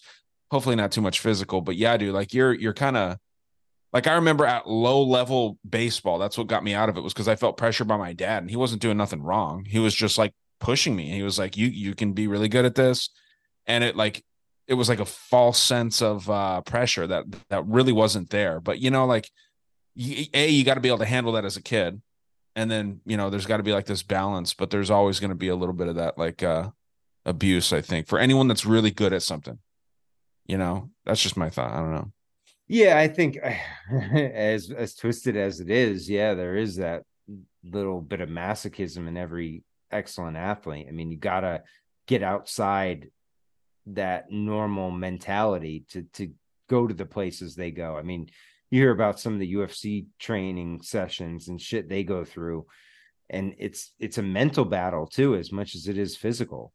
yeah or And even just cutting weight you know like Yeah. who who the hell wants to you know cut that much weight some of these dudes cut 50 pounds man and it's like or more even and it's like how the hell do you do that like you gotta you gotta be a little fucking crazy to do Well, that. and uh, but those guys are pros. Now think about the high school kids that are Yeah. doing it for wrestling. Like that just always blew my mind how these kids could pull that off. They they do school wrestling, weight cutting, all wearing this trash shit. bags to school and shit And- yeah. and still function, not just die on the floor. Yeah, man. I don't know, dude. If you if you've ever tried to like sweat out a bunch, because I tried it just to see what it's like, it's rough. It's like Oh, It's especially you put one of those garbage bags on. Forget Yeah. about it, dude. Feel like you're gonna pass out. You do cardio with one of those on. No thanks. I'll usually do that like the morning after I drink, like on a UFC weekend, you know, like I'll go run with a trash bag on, and you can run for like half the time and sweat like five times, ten times as much. Yeah, it's just gonna jer- dehydrate the shit out of you. yeah, and then I drink a shit ton of water, and then I feel good. Yep. But yeah, Well, that's kind of what it's all about, though, right? I mean that that just getting all those toxins out. Yeah, dude, that's what it is, man. Drinking a bunch of water and then sweating all that shit out. Dude, did you see this fucking crazy dude? I think I sent it to you, Rye. As, Oh, the uh, golfer? yeah. Yes. Oh my god, dude, this fucking guy, like what is going on with people these days? Like this guy seems like he looks kind of normal, you He's know, been to heaven, and he's though. on a golf course and you just Right see now. him. You'll leave after I don't give you a goddamn thing. I'm gonna take your clubs. Take it. This is even where you're fucking Then leave. I'm not getting a fight at a golf course. Then leave. I'm gonna stand here and you can complain. Goodbye. He won't give her her ball back, right? I No, mean, you're the one that Yeah. approached me and I asked you to no longer speak. You took her ball. Please don't speak to me. We're coming over here. You took her ball. Bro, you took her ball. if you need money for her golf balls. I'm going to, Walter. Because I'll plant you, bitch boy. Now get the fuck off the cart. Walter. Bitch boy. Walter. Oh, here we go. See that? Oh. That's what you spend to heaven, bitch, and you want to test God, you fucking come get it. Shit stack. He's mentally ill. Oh. You think I'm mentally ill? I think I'm mentally ill. Leave me alone. That's such a Jersey thing to do. You though, start doing some Is just to rip your shirt off in the middle of a discussion or an argument. That's a, it's a very Jersey thing. I don't know what it is, but I remember seeing that a lot.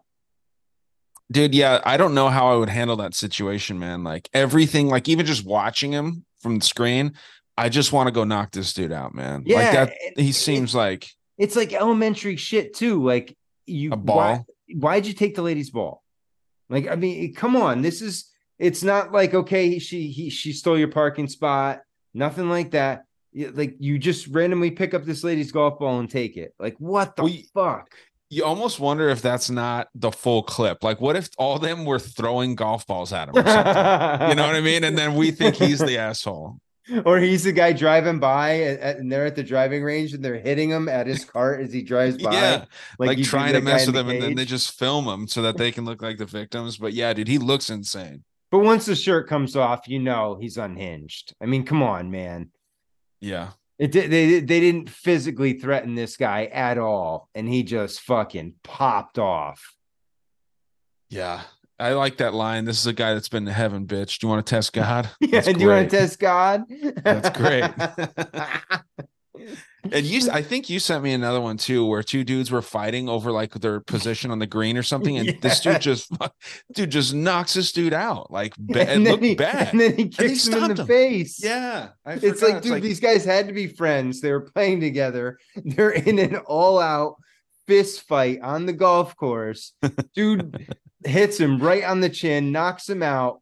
And as he's walking by, then he punts his friend in the face, talks some shit over him, and walks away. dude. Yeah, I've never been that mad over a game like that. No, That's wild, man.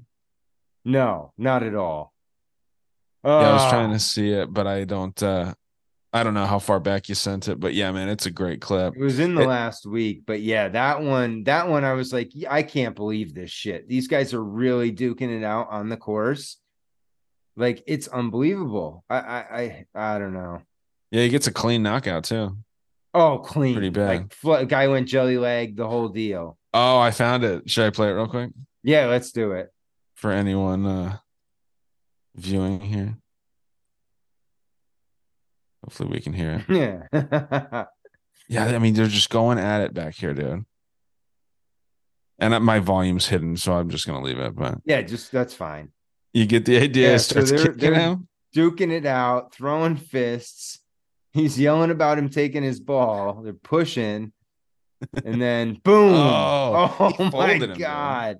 And then bam! Dude, why the stomp afterwards? So Yeah, that's not necessary. This is my favorite part, though, how he grabs it and he's walking away, but then he looks back at him just to be like, "Did I really do that?" I don't think he's getting up for a while. Might as well take his shit. Dude yeah he's i mean that that knockout was pretty bad dude Oh, he's The- out. He hasn't even rolled. He hasn't flinched. Nothing. No bubbles. yeah and that stomp was just unnecessary man That- see that's another problem too is people don't really know how to fight so that is what's kind of scary about getting in a fight like when you knock someone out you can you can leave them alone they're not going to get back up and hit you for a while you know what i mean like you don't have to stomp them like that man Yeah, because even when they come to, they're still on Queer Street. Their Oh, legs yeah, aren't under them. So if they try to pose any threat, you just lay them back out. But fuck, to do that, uh, and that's the thing. Like in street fights, you see it all the time where there's just that one extra shot. Dude's already down, he's already out, and somebody has to come in either with a kick or one more shot, and that ends up like killing the dude or paral- making him paralyzed. And fuck, Yeah. it's just it's not good. it sucks man so you're supposed to just run away from a fight and that's how you win all of them but dude it's the easiest way you Yeah. know in the end is just get the fuck out avoid yeah Or just shoot him. You could do Ah, I don't know. Maybe I just lost my patience with people. No, I mean, yeah, it's a it, it's funny because if you were to ask someone like who would be the the first one to say just shoot him, I think everyone would have you last. like, yeah i would have said ryan by far That's, That's peace funny. and love until you act like that, though. Then you should just shoot him. oh absolutely i think that we should make the death penalty legal again and uh public execution needs to come back And well, if you guys didn't asylums. know, there are a few towns in America. Let me type this in: towns in America where owning a gun is mandatory. I think there's at least four towns in America. One of them is Kennesaw, Georgia. That one's the famous one, and I think that's awesome. Yeah, there's. I wanna I move think there's here, two like, in "You got a gun?" Colorado. Yeah, there- I I think there's four. Okay, and in those states, when they intro or in those places, it's not like it's enforced. By the way, it's not like the police comes to your house and knocks Checks. on the door and, and say you, you got guns here, right? But it's on the books that it's mandatory for the homeowner to own a gun. And when they introduced those, the property crimes and just crimes in Oh, general, yeah. violent crimes plummeted. They went down because Sure. why are you going to mess with somebody if you know they have a gun, right? You wouldn't uh, like that guy with the golf thing, even if he was mentally deranged, you wouldn't act a fool like that if you knew that everybody had a gun. And I, I genuinely think this is actually like the answer to a lot of society's problems. Although violence is already at record low, this is the safest time there's ever been to be alive. But there's also a lot of real uh, jerks like that walking around who are not afraid of consequences at all, especially when the consequences only come from the police, and you know the police aren't there, and we have to rely on the police with their monopolization of violence. Know, we do have these few jerks who are able to to really cause a lot of damage, And I don't think we would have situations like we have in San Francisco right now or Seattle, you know, where people are running amok like crazy if everyone carried a gun. You wouldn't be breaking into cars all the time. You know, you wouldn't you wouldn't be picking on random civilians or anything like that. A lot of these one-sided things that you see. This is why I'm saying, you know, I was kind of just off the cuff there, just shoot them. But really, if you had a gun and you pulled it out, the guy stops right there. Yeah. If you keep, if You'd keeps acting a fool, then he's actually a danger to society, and you should just shoot him. Get it over with. Before someone else does it, right? Hopefully, Yeah, it doesn't man. sound too ugly, but there's some real, real ugly people out there, and the vast There majority is. of us are not. The vast, vast, vast majority of us are not. It's a few people who cause most of the crimes, especially when it comes to violent crimes and property crimes. It's the tiniest fraction of people, and those people wouldn't mess around if gun ownership were more widespread and to the extreme being mandatory. I don't think the gov- we should have anything mandatory because that means law. I'm more, more of an anarchist for sure, but yeah, gun freedom. You wouldn't see that stuff. You you would see it a lot less, and that guy would stop. Yeah. Yeah, one thing I almost feel like should be mandatory too is like um like political service, like uh like Congress service, like congressional service. I think everyone should do that. Just so because I you wouldn't think that it could get away f- and be such a horrible like this few group of people that are in Congress for 90 years or however long, you know. Um if everyone's just doing it for 3 months, like a quarter a year and maybe, you know, Congress is bigger or something. But I It know, could like lot of backfire problems. though too Yeah, on that. I'm you know? sure. I mean, anything could, you know, but it's just like inst- I think it'd be better than having people like Pelosi and you know all these. You think know, fucking Fetterman's bad? Put the lady that's your, you know, local bagger at Walmart on the Rides a helm rascal to work. and see how that gets you. yeah, but she's only in for three months, and she's only one out of however Understood. many. We said that about Biden. It was only going to be four years, but look where it's gotten us so far. Four years is a little different than three months. Man, this has Hey. been a long four years, hasn't it? it does feel slow. Speaking of funny shit, have either of you guys checked out uh Shane Gillis's new uh comedy special on Netflix? Dude, everyone's talking about that. Is it good? Oh my god, it is hilarious. Like I'm not a big, you know, Comedy, dude. special guy. Like I think they're all well overdone and they usually Right. suck. Dude, this one I was belly laughing. I've actually watched it twice in the last like three days because I'm like, was it really that funny the first time? And I watched it again this afternoon. I'm like, holy shit, it was. Well, shit, He's I'll got a have to watch couple bits that are just fucking priceless.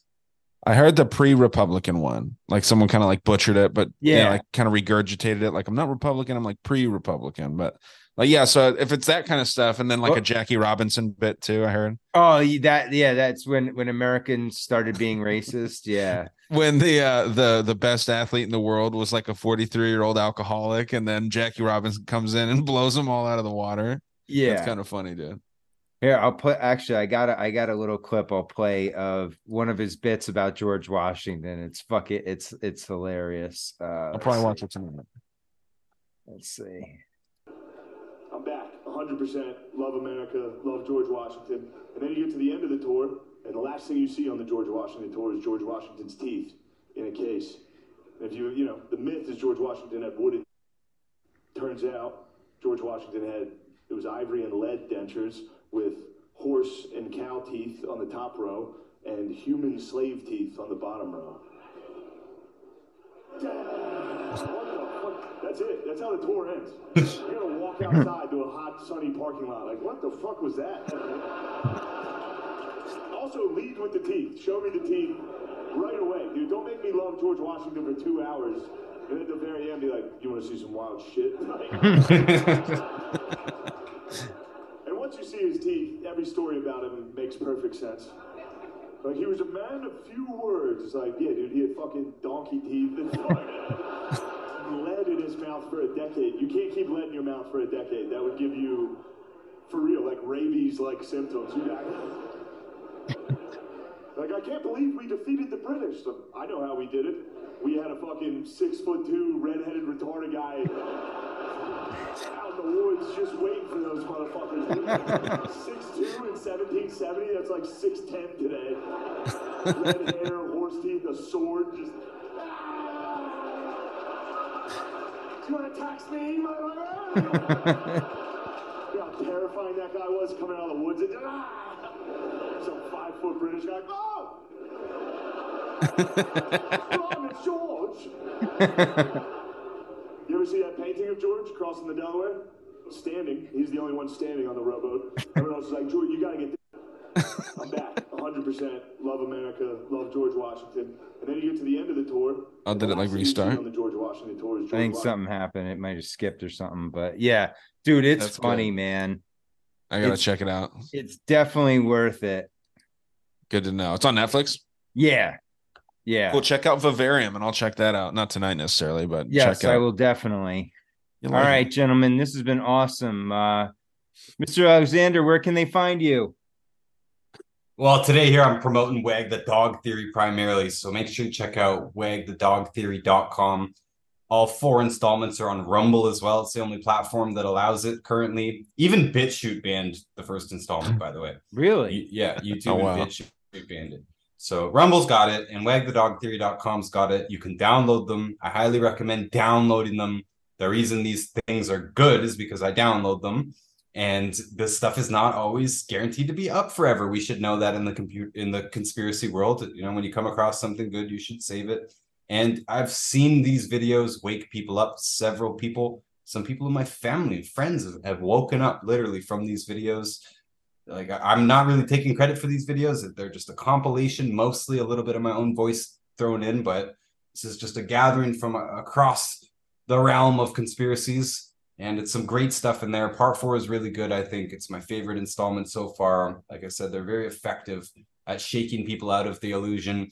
Uh, in casual conversation, I'm sure a lot of you guys know that you know you can say something that you know is correct, but there's so much behind it, and the other person just dismisses it like I said with the space thing, this this video it opens up with space. It's got like 20 minutes about the space thing, and I've straight up seen it at least with one dude.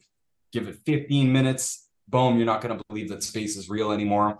And so this this matters. You know, we need to stop supporting this stuff. We need to stop having all these entertainment industries and giant corporate conglomerations that are allowed to keep us in this prison system, this mental prison and it's more than mental. Now it's economic as well. You guys know we've hmm. talked about it.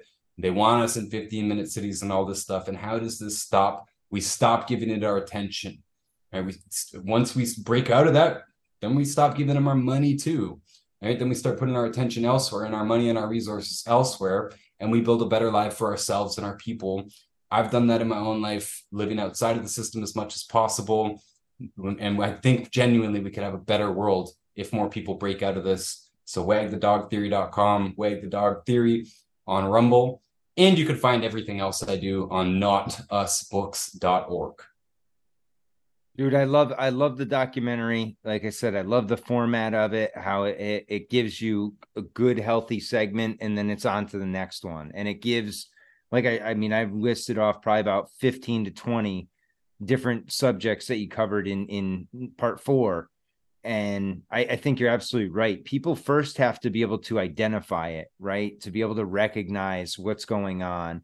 And then, like you're saying, then they can start withdrawing but if you don't know what's going on and what what they're doing to you you just assume that this is the way things should be and and and you're falling right into what they want you to and i think this does a great job of subtly and again using mainstream clips to illustrate points that are counter narrative which i think are tremendous right now. It's huge to be able to show the other side of the argument because censorship is real. And you know we get fact checked on putting up quotes from them.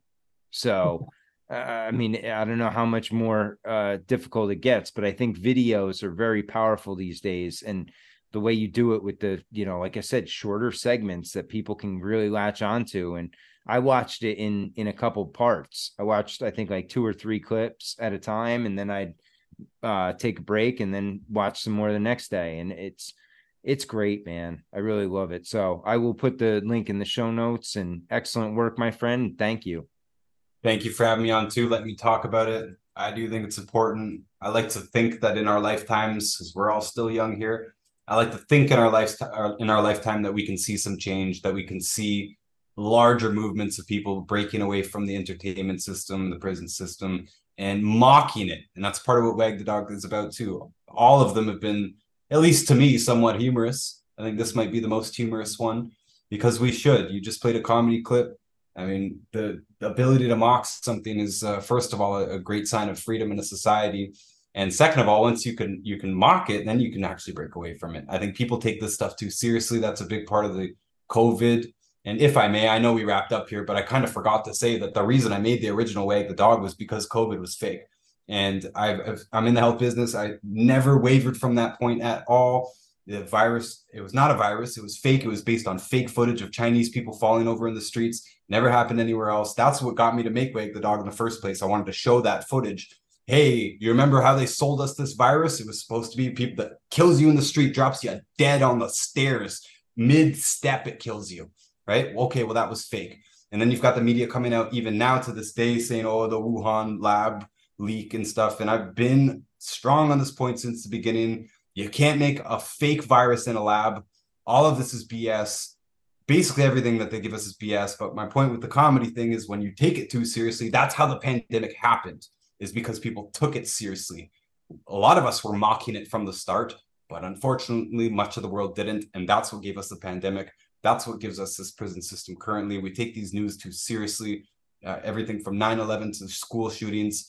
And of course, it's sold to us as a massacre. You're not supposed to laugh at a massacre, but you have to look at the footage to see how BS it is. And once you can laugh at it, you can break free from it. You will not be controlled from it. Absolutely. Well said.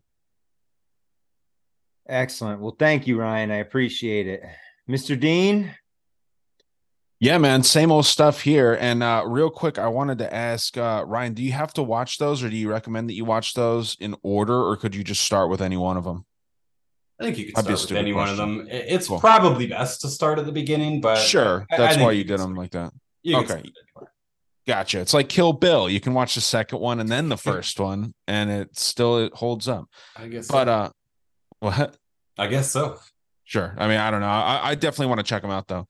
Um, but uh, yeah, dude, I'm I'm doing the same old stuff over here, and um, the big thing right now is the conspiracy soap, dude, and it is you know healthy ingredients that are in the soap. They're made from uh from a, a legitimate company that is making them for us, and they're supposedly edible. I don't think that you'd want to eat them. It'd probably not be advisable. But yeah, here go like, say that, and I'm like, dude, I hope it doesn't get to a point where I'm debating on whether I should eat my soap or not. Yeah, yeah, I wouldn't. But it's like that's how healthy it is. I think that's the the selling point is that it's okay to put on your skin. Um, I'm sure it would make you shit like crazy if you ate it though. So yeah. not, dude, that's usually... I remember as a kid, anytime mom made us put that bar of soap in our mouth, fucking diarrhea came like like the sun rising. Jesus. Oh yeah.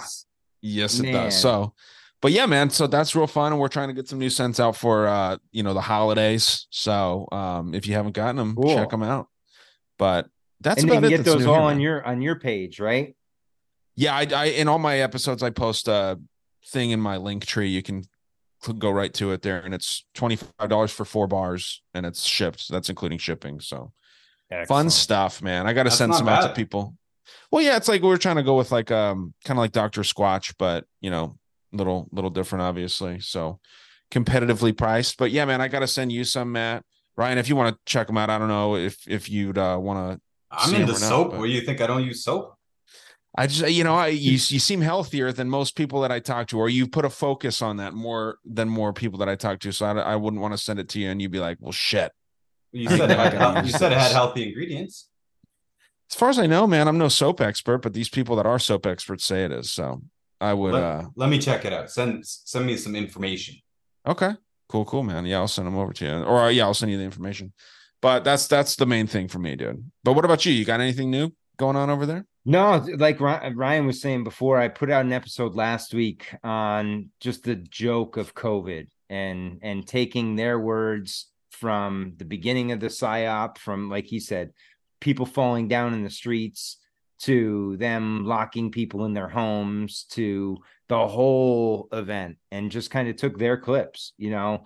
The the the uh what was it? The pandemic of the vaccinate unvaccinated and all that nonsense. And then you go through them talking about lockdowns and masks and remember the arrows in the grocery store and the the plexiglass that was going to save us save the cashiers and everything and just the whole insanity of it so people don't forget right and as And my biggest fear is as we're rolling right now, we're starting to see it make a comeback, Yeah. right? You're Election starting to see famous people are starting to test positive, which was the sign of things that happened back then. They're talking about possibly masking up in schools. I know here at um I think it's whatever the big hospital is in Boston, they're making the new vaccine uh, required by mid-November that every employee has to get that.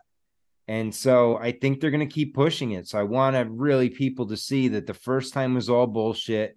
More people, I think we're in a better situation now, but I still think there's a large percentage of people that we can show that listen, this is just fucking nonsense and it's time to push back. Enough's enough. That's the other cool theory I really liked, and you just made me think of it, Mat. Is that this uh, broadcasting that's going on October 4th is going to trigger something in all the injected people's bodies and they turn into zombies? Zombies. Yeah. I know it's not real, but I love it. I mean, I got into I love the idea. theories. I mean, it's a cool concept, but I mean, come on. I give it a 1% chance, maybe a little less. yeah, that that it's happens. it, I don't know. It's up there with the whole blue beam shit. It's I, I don't I- you don't think Blue Beam's real? I think that they're absolutely trying to do that, but oh, I think blue beam's real. I no, I'm saying like the when when blue beam happens, there's going to be people that believe that it's real. You know, Oh, that's sure. what I'm saying. oh, oh, yeah, yeah, yeah. You're going to get people that buy that, like, oh my god, it really happened. No, guys, it's all fucking fake. Like, Yeah, man. all of it. And then you show them the transfer of wealth and everything like that, and it's like, come on, can we can we make a little bit of correlation here that maybe it was about money and maybe it wasn't about your health all along? And I mean, I, I'm trying to do what Ryan does is find different approaches to this because just the simple trying to have a conversation and drop, you know, statistics and studies on people doesn't work. I think if you Right. have something on your phone where you can show them a clip or two and be like, "Hey, how did this age? Did this turn out the way it was?" You know, like that The whole mental pandemic. gymnastics, though. Yeah. I mean, they didn't have all the information. It's like, well, I'm an idiot and I did, you know? Yeah. So I don't know. You know, Whatever. and Now we know ventilators kill people by their Yeah, own man. words. Eighty percent or something, people will go on a ventilator die. Yeah. So we all know this now. Hopefully, we know this now. It's hard to show this this part of it in video, but you know that we all remember they're calling car accident deaths COVID and all this stuff. The flu disappeared. Hundreds of thousands of people die every year from the flu, just not during the pandemic, right? They just shifted the flu into the pandemic and then or into COVID, and then they put them on ventilators, which wasn't common practice before. And you have to artificially induce a coma to put someone on a ventilator. Basically, that's what kills them. They Yep. give them fentanyl and other drugs. We all probably know someone at this point who died from fentanyl. Well, guess what? Pretty much everyone who died from COVID supposedly actually died from fentanyl because that's what they give them when they induce the coma. It's just all it's hundred percent BS. If they try and pull this again, hopefully we know this. You know, you need you need vitamin D, you need zinc and other essential nutrients. Processed foods lowers your immune system. Outdoors and fresh air and, and grounding your feet to the earth and all this stuff is has is and always has been good for your immune system. We have always been exposed to pathogens. This is not new. Coronavirus is not new. It never was new. It was in the textbooks. But you know what was new, Ryan, was the reaction, locking Yeah. down beaches, shutting down playgrounds. Like that's the shit that like people can't fall for that again. Like, listen, Mhm. they can't tell you you can't go outside. They they they should be telling you to go outside and ground, get fresh air, you know, eat right, exercise. If anything, it should be mandatory outside. Like Exactly, you're not allowed to go, You're yeah. not allowed to go inside your house. Well, and that's what I laugh at. Like even with the kids at school, like I, I I fought my school system up, down, and sideways about masks outside. I'm like, my son is not wearing a mask outside. I'm like, that's fucking insanity. I'm like, that makes no sense. I'm like, kids are are are healthy. They're outdoors. The, the mask, there's no science. Show me some science to back it up, and they couldn't. And eventually, they had to give him an exemption and not let make him wear it. And eventually, they came out with mainstream studies that showed that masks are absolutely useless for for, Yeah. for preventing transmission. Yeah. Hundred percent useless. If anything, it makes it worse. And if anything, it could make it worse in a few studies because of the bacteria that builds up. Yeah, you're suffocating and you're you're breathing your own air poop. Yep. That's what I call it, air poop. Right? Yeah. You- when poop. you're when you breathe out. fart. Well, when you breathe out, that's that's a, a form of excretion, right? It's waste. It's a waste product that you're expelling. So when you're rebreathing that in, yes, it is, is actually bad for you. Yeah. So, and that's what I I just want to show that kind of shit. And I'm doing a part two right now, and uh, I like the idea of being able to have clips. I think it's real effective nowadays for people to have those little sound bites and see that hey, listen, this is what really happened. So, You said you don't have merch, Ryan. That's a that's a shirt idea for you right there. Put like when the masks start coming back out, just make sure that says "Don't breathe air poop." Don't breathe air. Air- That's Hey, a I- solid shirt. I encourage other people, man, just to make Wag the Dog Theory merch. Just I had stickers floating around for a while. I go around and tack uh, business cards up to Nice. pin boards, restaurants, and stuff. But yeah, you got to spread it, man. Like I said, we all know Zeitgeist made a worldwide impact, and I think we could all agree here. We haven't even really talked about it, but I think we could agree that it's not 100. percent You know, I don't think any of us would 100 percent agree with what they said in in those three videos. So Wag the Dog Theory, I think, is the uh the new version of that. We're Nice. you know, what, what are we 15 years later here, something like that. We need something like this. If anyone wants to make merch, go ahead. Doesn't matter. I don't care. It's not monetized, but we have to stop letting them sell us these things, these pandemics, these school shootings, and the laws and wars that come from them. Right? They use these events to push wars. They use these events to take away your rights. All laws take away your rights, but every time they come up with one of these new things, it takes more rights away from you. We all remember 9-11. You know, the TSA in airports was supposed to be temporary. Yeah, right. Homeland Security is supposed to be temporary. Yeah, right. Government doesn't do temporary things. They use these fake events to take more and more rights away from us. You need to stop. We need to stop taking it seriously. Absolutely. Gentlemen, thank you very much. This has been a great conversation. Everybody stay strong, question everything.